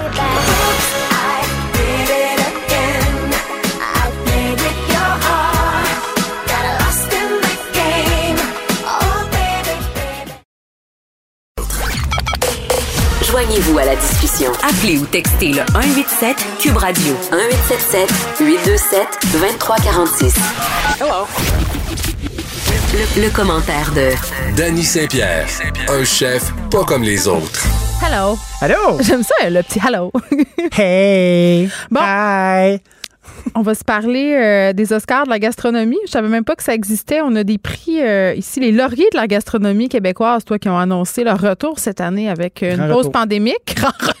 Chante on un grand retour. Un grand retour. Ben, écoute, la- les lauriers, là, c'est quand même une masse critique de 5000 personnes Mais je connais sont- zéro ça pour vrai. Explique-moi. OK. C'est un, un groupe qui a été mis sur pied euh, par, euh, par des gens de l'industrie euh, pour rassembler cette industrie-là. Il y a Christine Plante qui est la fondatrice. Il y a notre ami Gaël Serre qui s'implique au bout. Il y a Antonin Mousseau-Rivard qui est un des chefs porteurs d'emblèmes dans tout ça. Ça, fait, ça va faire la troisième année. C'est une formidable occasion de recréer une, co- une conversation entre tous les acteurs du métier. Il y a 17 catégories. Il y a des gagnants. Pour, pour déterminer qui sont les gagnants, il faut que tu t'inscrives à la brigade. Donc, tu deviens une statistique avec du data. Fait que quand tu t'inscris, tu dis d'où tu viens, qu'est-ce que tu fais, c'est quoi ton restaurant ou dans quoi tu travailles. Tu dois être une personne de l'industrie. C'est comme les gémeaux de la bouffe, finalement. T'as un petit peu les. eh, Sais-tu quoi? C'est une Christie de bonne analogie. C'est parce que. Il y a un genre de who's who, puis après Ouais. ça, t'as des wannabes qui sont là. Puis euh, c'est Puis à la fin, tout le monde gagne quelque chose. tout le monde part avec sa statuette. Puis, euh, écoute, c'est un gros party. Ça coûte 150 pièces pour y aller. Euh, Il y a plein de restaurateurs qui sont là puis qui font plein d'affaires. Eh, écoute, c'est abondant. là. C'est un gros party puis c'est le fun. Tu te mets beau. Tu vois plein de gens que t'as pas le temps de croiser. Mais c'est ouvert à la public? Parce que Non, non, la plèbe va pas là. Peux-tu là. être ta date? Ben, qu'un, certain. Marie-Hélène avec va-tu moi? être fâchée? Marie-Hélène, elle a eu ça, ces affaires-là. Yes, sir. Fait que je pense que tu pourrais être correct. Moi, je voudrais juste aller manger là, manger du pain ballonné bar pain. Mais ça, ça. Ben, tu vois, comme euh, l'année passée, Patrice Demers, qui est euh, le petit magicien pâtissier. Oh, arrête de me parler de lui. Patrice est formidable. Je le sais, mais dans tous les sens du terme. Il fait de délicieuses pâtisseries et c'est un être délicieux. C'est un, c'est un être de grande qualité. Euh, puis lui, il a fait un bar à Sunday, imagine-toi donc. Fait que là, tu pouvais aller user tes mauvaises dents. Pas un crise hein. de snob. Non, lui, euh, il est proche du monde. Il a fait un Christy de beau bar à Sunday avec plein de garnitures. Euh, T'avais Colombe Saint-Pierre qui, était là-bas. Colombe Saint-Pierre, la très flamboyante Colombe Saint-Pierre. travaille qui, euh, à Rim- dans le coin de Rimouski. elle est au Bic. Oui, au Bic, c'est la reine du Bic. Je suis jamais allée encore à son restaurant. C'est un de mes rêves. Je caresse ce rêve-là, mais évidemment, il faudrait que la, la, la candémie. L'Académie. faudrait que la- euh, l'Académie de la pandémie se calme, se calme un peu. et, les, et les gagnants sont. Euh, donc, euh, Colombe euh, qui euh, fait bonne figure là-bas. Mousseau a fait brûler des affaires, tu comme euh, il faisait Ben de la nourriture sur le feu. Puis là, t'as comme les gens qui sont dans la salle et qui se mettent beau. Puis après ça, t'as tous les hang-arounds qui sont dans la cuisine puis qui sont là à multiplier euh, les séquences euh, de plomb au couteau en faisant cuire des choses. J'adore ça. vraiment- Fait que c'est une affaire un peu de ton aide. J'aime ça. C'est Euh, très le fun. Mais, mais attends, je vais être sûre que je comprends parce que si c'est ça, je capote. Là. Les gens font de la bouffe en temps réel là-bas. Il y a des performances culinaires. C'est pas des performances. Je capote. C'est comme une espèce de gala, comme les Gémeaux, puis après ça, t'as comme le buffet à la fin euh, des Gémeaux. Fait que là, t'as un paquet de monde de l'industrie. C'est un, il y a comme une vibe de, de bal définissant, euh, pas super. Dans, dans ce que tu me dis, j'aime tout date. Ben, ben, c'est pas, euh, c'est pas quelque chose qui est haïssable. Sauf que moi, le petit bémol que j'ai dans ça, c'est qu'il y a pas le 5000 bémol tout de personnes, il y a pas le 5000 personnes de l'industrie qui sont rassemblées. On pourrait s'en servir comme levier politique, puis j'ai pas l'impression que ça se passe. C'est une bonne run de com pour les gens qui gagnent. C'est des gens qui font de beaux produits. Quand on regarde le site des Lauriers, tu as des épisodes avec Stéphane Moda, qui était le chef de l'année l'année dernière, qui était jusqu'à tout récemment chef du château Frontenac. Euh, tu sais, c'est pas une affaire de deux de pique. T'as des gros, euh, t'as des gros commanditaires. C'est un gros party une fois par année. Euh, mais tu sais, c'est quand même tout le temps la même gang qui gagne pareil. Toi, ce que tu dis, c'est est-ce que c'est représentatif de ce que c'est la restauration pour vrai? Ben, moi, je pense que oui, parce qu'à coût de 5000, ça, ça représente la jeune restauration. Ça représente la jeune restauration cool qui veut, euh, qui veut être visible. Euh, tu as des bons leaders d'opinion là-dedans avec, euh, avec le bien fondé de l'industrie, je pense. Mais tu sais, je pense qu'il manque de grit politique. Oui, mais cette année, là, plus que jamais, On je pense que ça serait le temps la de se pandémie, donner là. un petit edge d'opinion, de politique, euh, puis de, de faisabilité d'affaires. là. Ben moi, je suis curieux de savoir, euh, ils étaient où quand la marde était pognée? Moi, je les ai pas entendus. Puis quand on a quand même l'oreille à terre, toi puis moi, là. On est dans les médias, on fait des affaires publiques de l'alimentation. Moi, j'en fais en tout cas. Puis je viens à ça à chaque jour parler de ça. Mais c'est vrai pas parler. été, euh, ont été assez silencieux. Fait que c'est une affaire juste de politique euh, au sens où euh, on veut pas déranger, on veut pas insulter pas. des gens parce qu'on on tient à notre place, tu sais. Ben, il y a personne qui a pris cette place-là. Tu sais, avant, là, quand j'étais petit, dans le bon vieux temps, il y avait la Société des chefs cuisiniers et pâtissiers du Québec, Mm. qui, euh, qui est un ramassis de, de gens habillés euh, avec des toques, puis des chapeaux, puis des tours de cou, euh, qui donnait le prix de chef de l'année pour la pâtisserie puis pour la cuisine. Ouais, là, maintenant, les chefs ont des tabliers de jinx là, puis de patentes. Je suis plus capable de ces tabliers-là. Changer fait. la gang. Ben moi, je mets pas ça. Merci.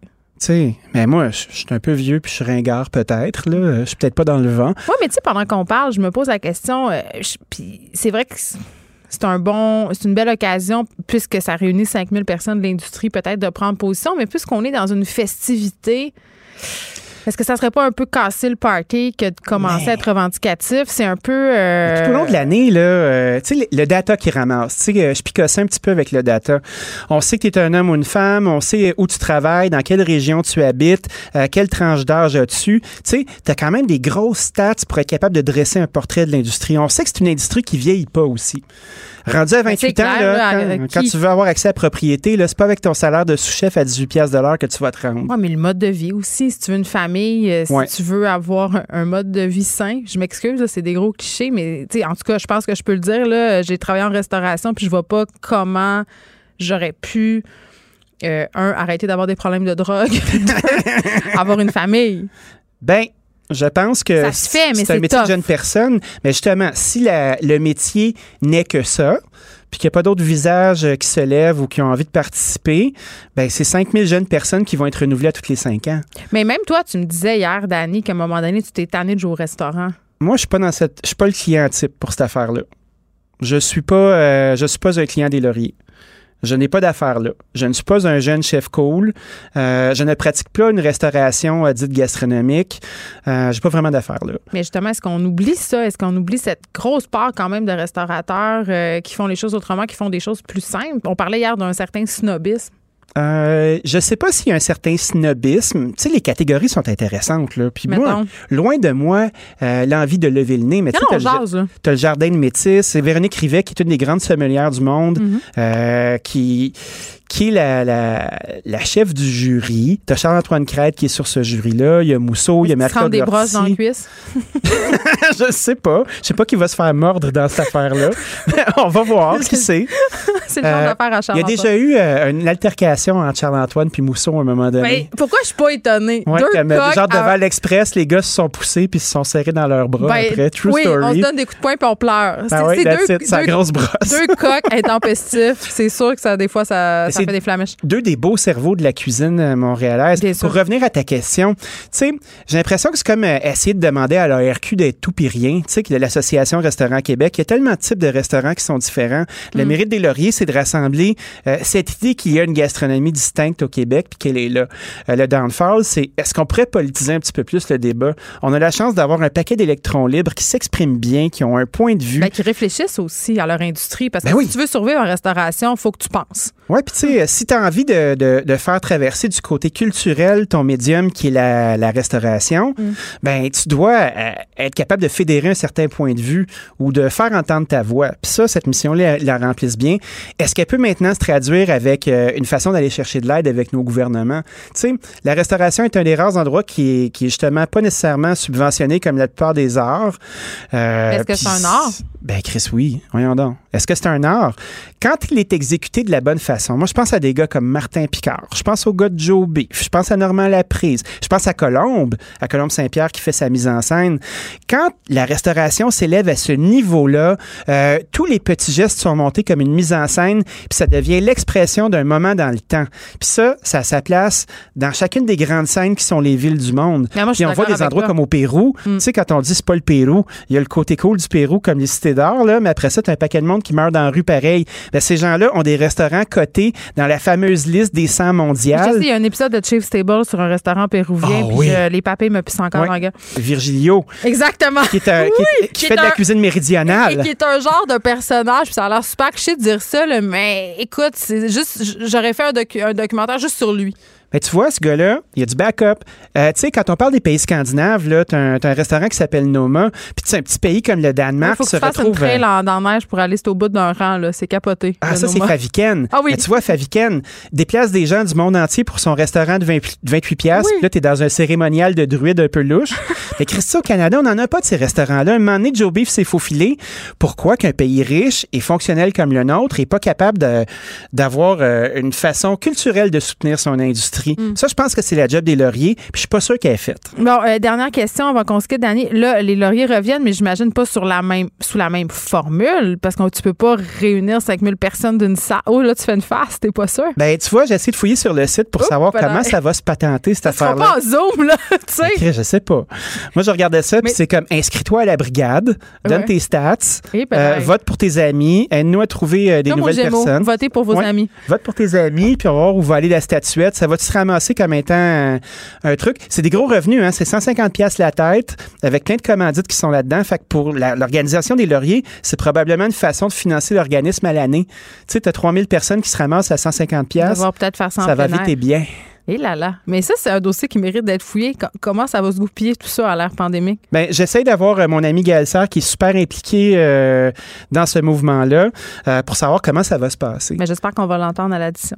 L'addition euh, va être stackée cette semaine. Regarde, il va y avoir de l'amour, il va y avoir la Saint-Valentin. Hey, ah, OK, là, attends, là, euh, euh, qu'on a encore une petite minute.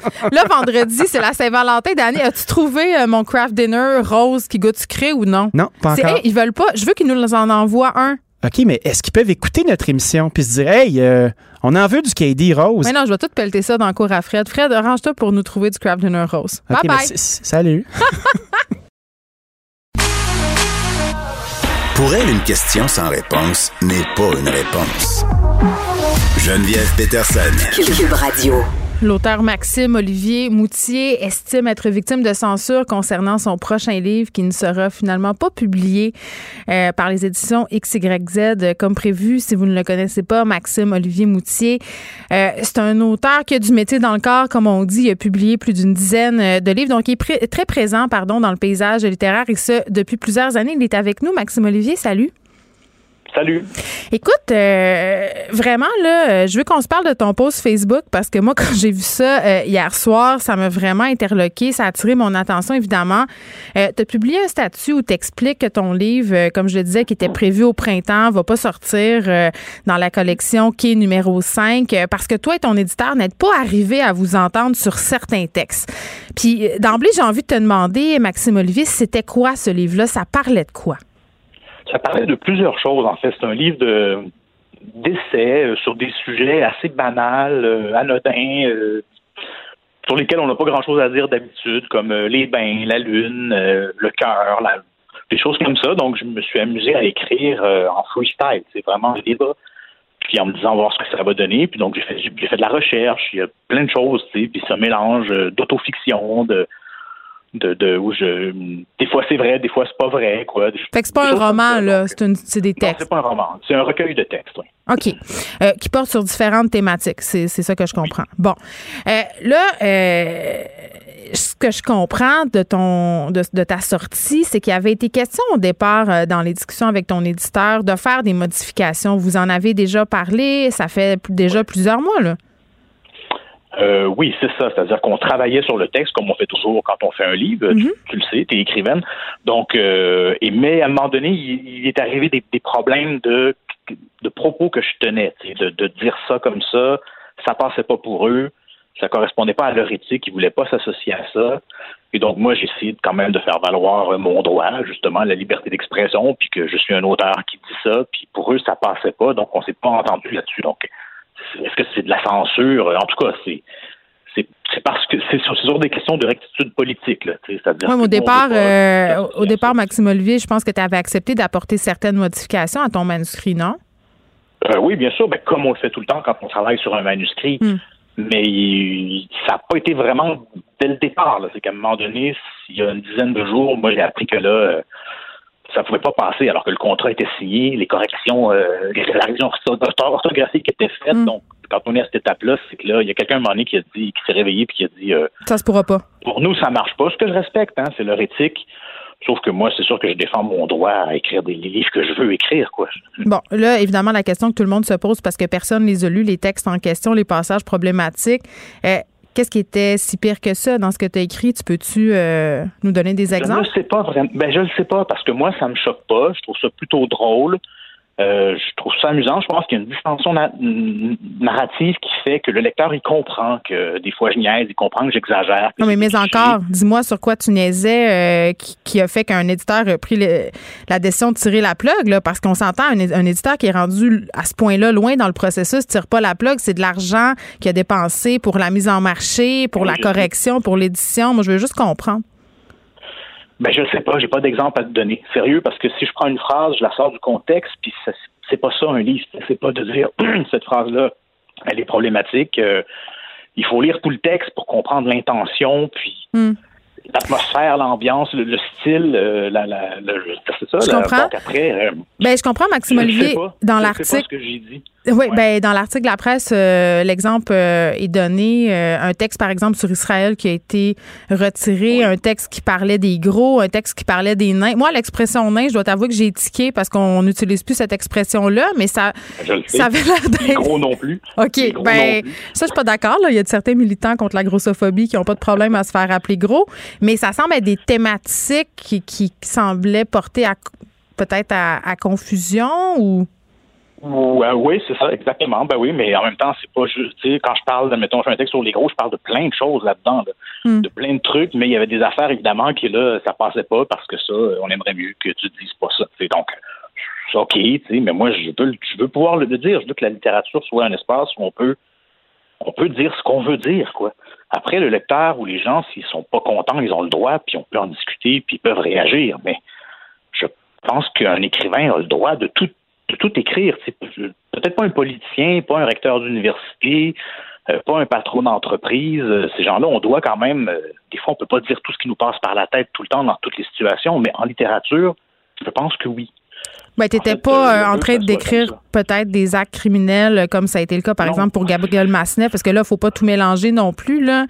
Euh, t'étais pas en train de faire l'apologie du viol, j'imagine, ou, tu sais, je- je- juste qu'on soit. Non, pas du tout. Non, non, non, non, c'est pas niaiseux. C'est ça le problème avec le livre, c'est que c'est pas complètement nono, donc c'est pour ça que ça fait un peu euh, que c'est que c'est un peu discutable peut-être. Ce que je dis, c'est pas, mais c'est c'est pas un appel à la guerre. Puis euh, je dis pas, voyons, non, non, je dis pas qu'il faut tuer toutes les personnes de telle race. C'est un livre de littérature. Ben, OK. Puis, ce qu'on entend souvent dans ce type de cas-là, euh, puis on a toute cette discussion-là récemment euh, sur ce qui est acceptable ou pas, les œuvres qui sont acceptables ou pas d'enseigner à l'université, certains mots aussi avec le- lesquels on a plus de mal en ce moment. Euh, moi, je pense que c'est pertinent d'avoir cette discussion-là, puis c'est pour ça que je voulais te parler aujourd'hui, parce que, puis vraiment, je te pose la question, là, peut-être de façon un peu naïve, mais est-ce que tu n'as pas l'impression qu'en ce moment, euh, c'est un peu facile de se draper, si on veut, dans le fait que la littérature est là pour questionner, pour être subversive, pour choquer? Tu sais, je comprends, oui, Entre autres, entre autres, oui. ben, puis en même temps, on peut pas, on peut pas se dédouaner de tout en, en disant ça. Euh, non, je pense pas que ce soit une question de se dédouaner. C'est une question qu'un artiste, il est libre, tu sais, puis il, il amène une vision du monde qui, qui correspond pas nécessairement à ce qu'elle est dans la vraie vie. tu sais. C'est-à-dire que je pense pas tout ce que j'écris, moi là, c'est un narrateur. tu sais. C'est comme Patrick Sénécal quand il fait des meurtres, tu peux pas l'accuser d'être avoir de, de fomenter des, des idées de meurtre dans sa tête. Ah, mais il y a beaucoup de personnes qui pensent que Patrick est, est un être super sombre et violent, là, on s'entend. Ils peuvent bien le penser. Ouais. Mais c'est ça qui est amusant quand on est un artiste. Je veux dire, on, on incarne quelque chose. Moi, je prends des positions qui sont pas des positions que j'ai dans la vie nécessairement là-dedans. là. OK, mais c'est quoi le but alors? Euh, c'est quoi le but? Ben, c'est de faire de la littérature, puis de permettre aussi justement des, des propos dans, qui sont pas ailleurs, qui sont pas vus ailleurs et qui correspondent pas à la rectitude. Donc, c'est important en art d'être marginal, quoi, d'être aussi l'autre voie que celle qu'on doit adopter toute la journée pour être gentil, tu sais, puis pour être civilisé. La Ben- civilisation, c'est ça, tu peux pas tout dire, tu sais. Mais ouais, en même temps, il faut parler parce que si on se tait, comme ce qu'on nous demande de faire à l'université, si on se tait, on tombe malade. L'être humain, il a besoin de parler, c'est une question de santé mentale, Mm. de tenir des propos, même subversifs, même pas gentils, même taquins, même baveux. C'est pas de la diffamation là que je fais, tu sais, c'est- on a le droit de faire ça. On a le droit de se moquer, on a le droit de pas être d'accord. Euh, Je, je pense que c'est important. C'est vraiment une question de, de, de santé mentale. Oui, puis là, j'aurais été curieuse euh, d'avoir la réaction de ton éditeur qui veut pas sortir pour le moment. Là, moi, j'essaie de l'avoir ici. euh, J'ai bien hâte de voir. euh, J'aimerais beaucoup l'entendre, mais c'est quand euh, tu dis des choses comme le fait que toi, tu étais prêt à les assumer. ces propos-là et que non seulement tu, tu étais prêt à les assumer, mais que tu trouvais ça important de les tenir dans la conjoncture sociale dans laquelle on se trouve en ce moment, à partir du moment dans ma tête Ben oui. où toi, tu es prêt à les assumer. Euh, que l'éditeur prenne cette décision-là, c'est parce que, tu sais, je, je le comprends, tout le débat euh, sur la liberté d'expression, mais je suis toujours un peu inquiète quand on, prend des décisions sur qu'est-ce qui est acceptable ou pas, parce que qui va prendre ces décisions-là, dans quel contexte, ça va être qui qui va avoir les clés euh, de ce qui est publiable ou pas? Ben, je sais pas, je sais pas, mais c'est ça. Là, c'est peut-être les, éditeurs. Avant, c'était le public, quoi. Le livre, on aurait pu le publier, puis le public décide si c'est acceptable ou non après coup, comme comme comme il a le droit de le faire, quoi. Maintenant, ben là, c'est on, on peut même pas le sortir parce qu'on a peur des réactions. Donc, on est beaucoup plus aliéné aux réactions du public maintenant quand on crée. Il faut, faut que les gens aiment ça, faut que les gens soient d'accord, faut pas les bousculer. Ce qui, pour moi, est le contraire de ce que doit être la création puis l'art. quoi. L'art a toujours été la contre-culture. Ça a toujours été des gens qui faisaient de la musique comme il fallait pas en faire, puis c'est eux qui sont devenus, euh, qui ont fait les courants musicaux qu'on connaît, qui ont fait l'histoire. Tu sais, En art, c'est pareil. euh, En peinture, je veux dire, en, en architecture, c'est toujours subversif. Donc, toi, tu te sens censuré? je me sens censuré. Là. Je sais que le mot a l'air fort, mais je, je sens qu'à un moment donné, on me dit, ben ça, euh, tu, tu peux pas le dire, tu peux pas le publier. Puis ça, je suis pas d'accord avec ça. Mais en même temps, je respecte qu'il soit comme ça. Hein. Je, je peux pas obliger les gens à, je veux dire, à assumer ce que moi j'assume. Tu sais. Mais moi, je suis capable d'assumer, puis j'ai pas de problème, puis je veux pas être aimé absolument. Je veux dire des choses, je veux parler. Puis euh, je trouve ça sain de faire ça. Puis t'as pas peur qu'on te cancelle? Ah ben, ça peut arriver, mais je pense qu'on doit tous avoir peur de ça. hein. Ça peut arriver à toi aussi la semaine prochaine. Là, tu sauras même pas pourquoi. Donc, je veux dire, on est tous, on peut tous être censurés. C'est pas moi, tu sais, j'aimerais ça que cet événement-là qui m'arrive soit au-delà de, de ma personne puis de ce qui, moi, m'est arrivé. Je pense qu'il y, y a un débat à avoir sur l'art, sur la création, sur aussi euh, le, le- le poumon que représente le fait de se mettre à parler pour nous. Quoi. Ça fait du bien, ça fait de l'air, ça fait des trous, ça fait circuler les mots, la conversation. C'est important, c'est de censurer, de dire ça, je veux pas que tu le dises, je veux pas l'entendre. C'est quand même une position assez totalitaire. Ben, Moi, quand j'entends des choses qui me dérangent, Geneviève, là, je me plains pas. je capote pas. Je me mets pas à écrire sur Facebook des méchancetés sur les gens qui les ont dit. Je suis pas comme ça dans la vie. Je veux dire, je laisse les gens parler. Moi, j'écoute les gens, je les laisse parler, je les incite à parler, ça m'intéresse. ce qu'ils Mais c'est ton dire. métier aussi, si en quelque part. Ouais. Ben absolument, c'est ça. Donc, c'est tout à fait cohérent avec ce en quoi je crois, puis une position subjective que je prends dans la vie. Quoi. On écoute les gens qui parlent. Hmm.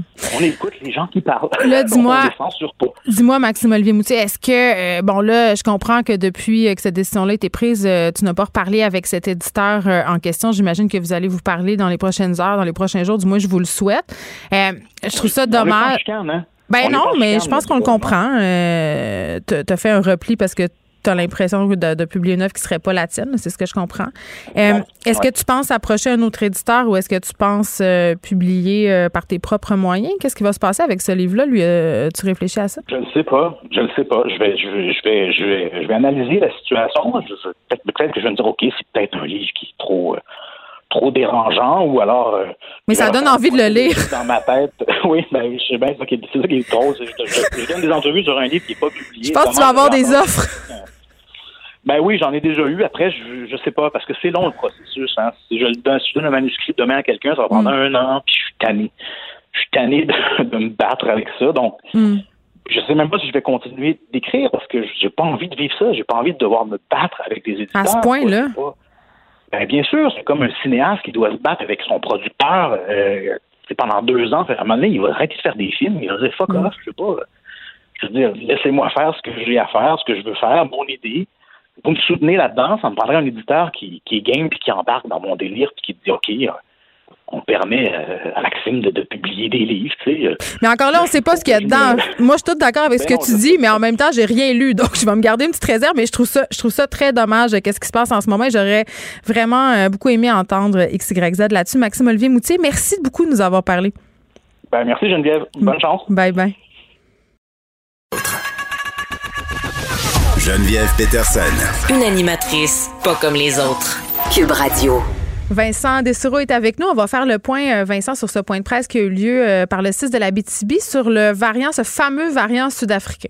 Oui, et c'est un peu le variant pour l'instant qui nous fait le plus peur parce que c'est un des variants qui semble euh, bon, répondre moins bien aux vaccins actuels. On a vu ce qui se passe en Afrique, entre autres la AstraZeneca qui a été mis de côté euh, parce qu'on semble pas voir d'effet, du moins pour les, les formes, euh, disons, douces à moyennes là, de la maladie, autant qu'on peut dire doux, là, mais euh, les, les cas plus sévères, on est moins sûr.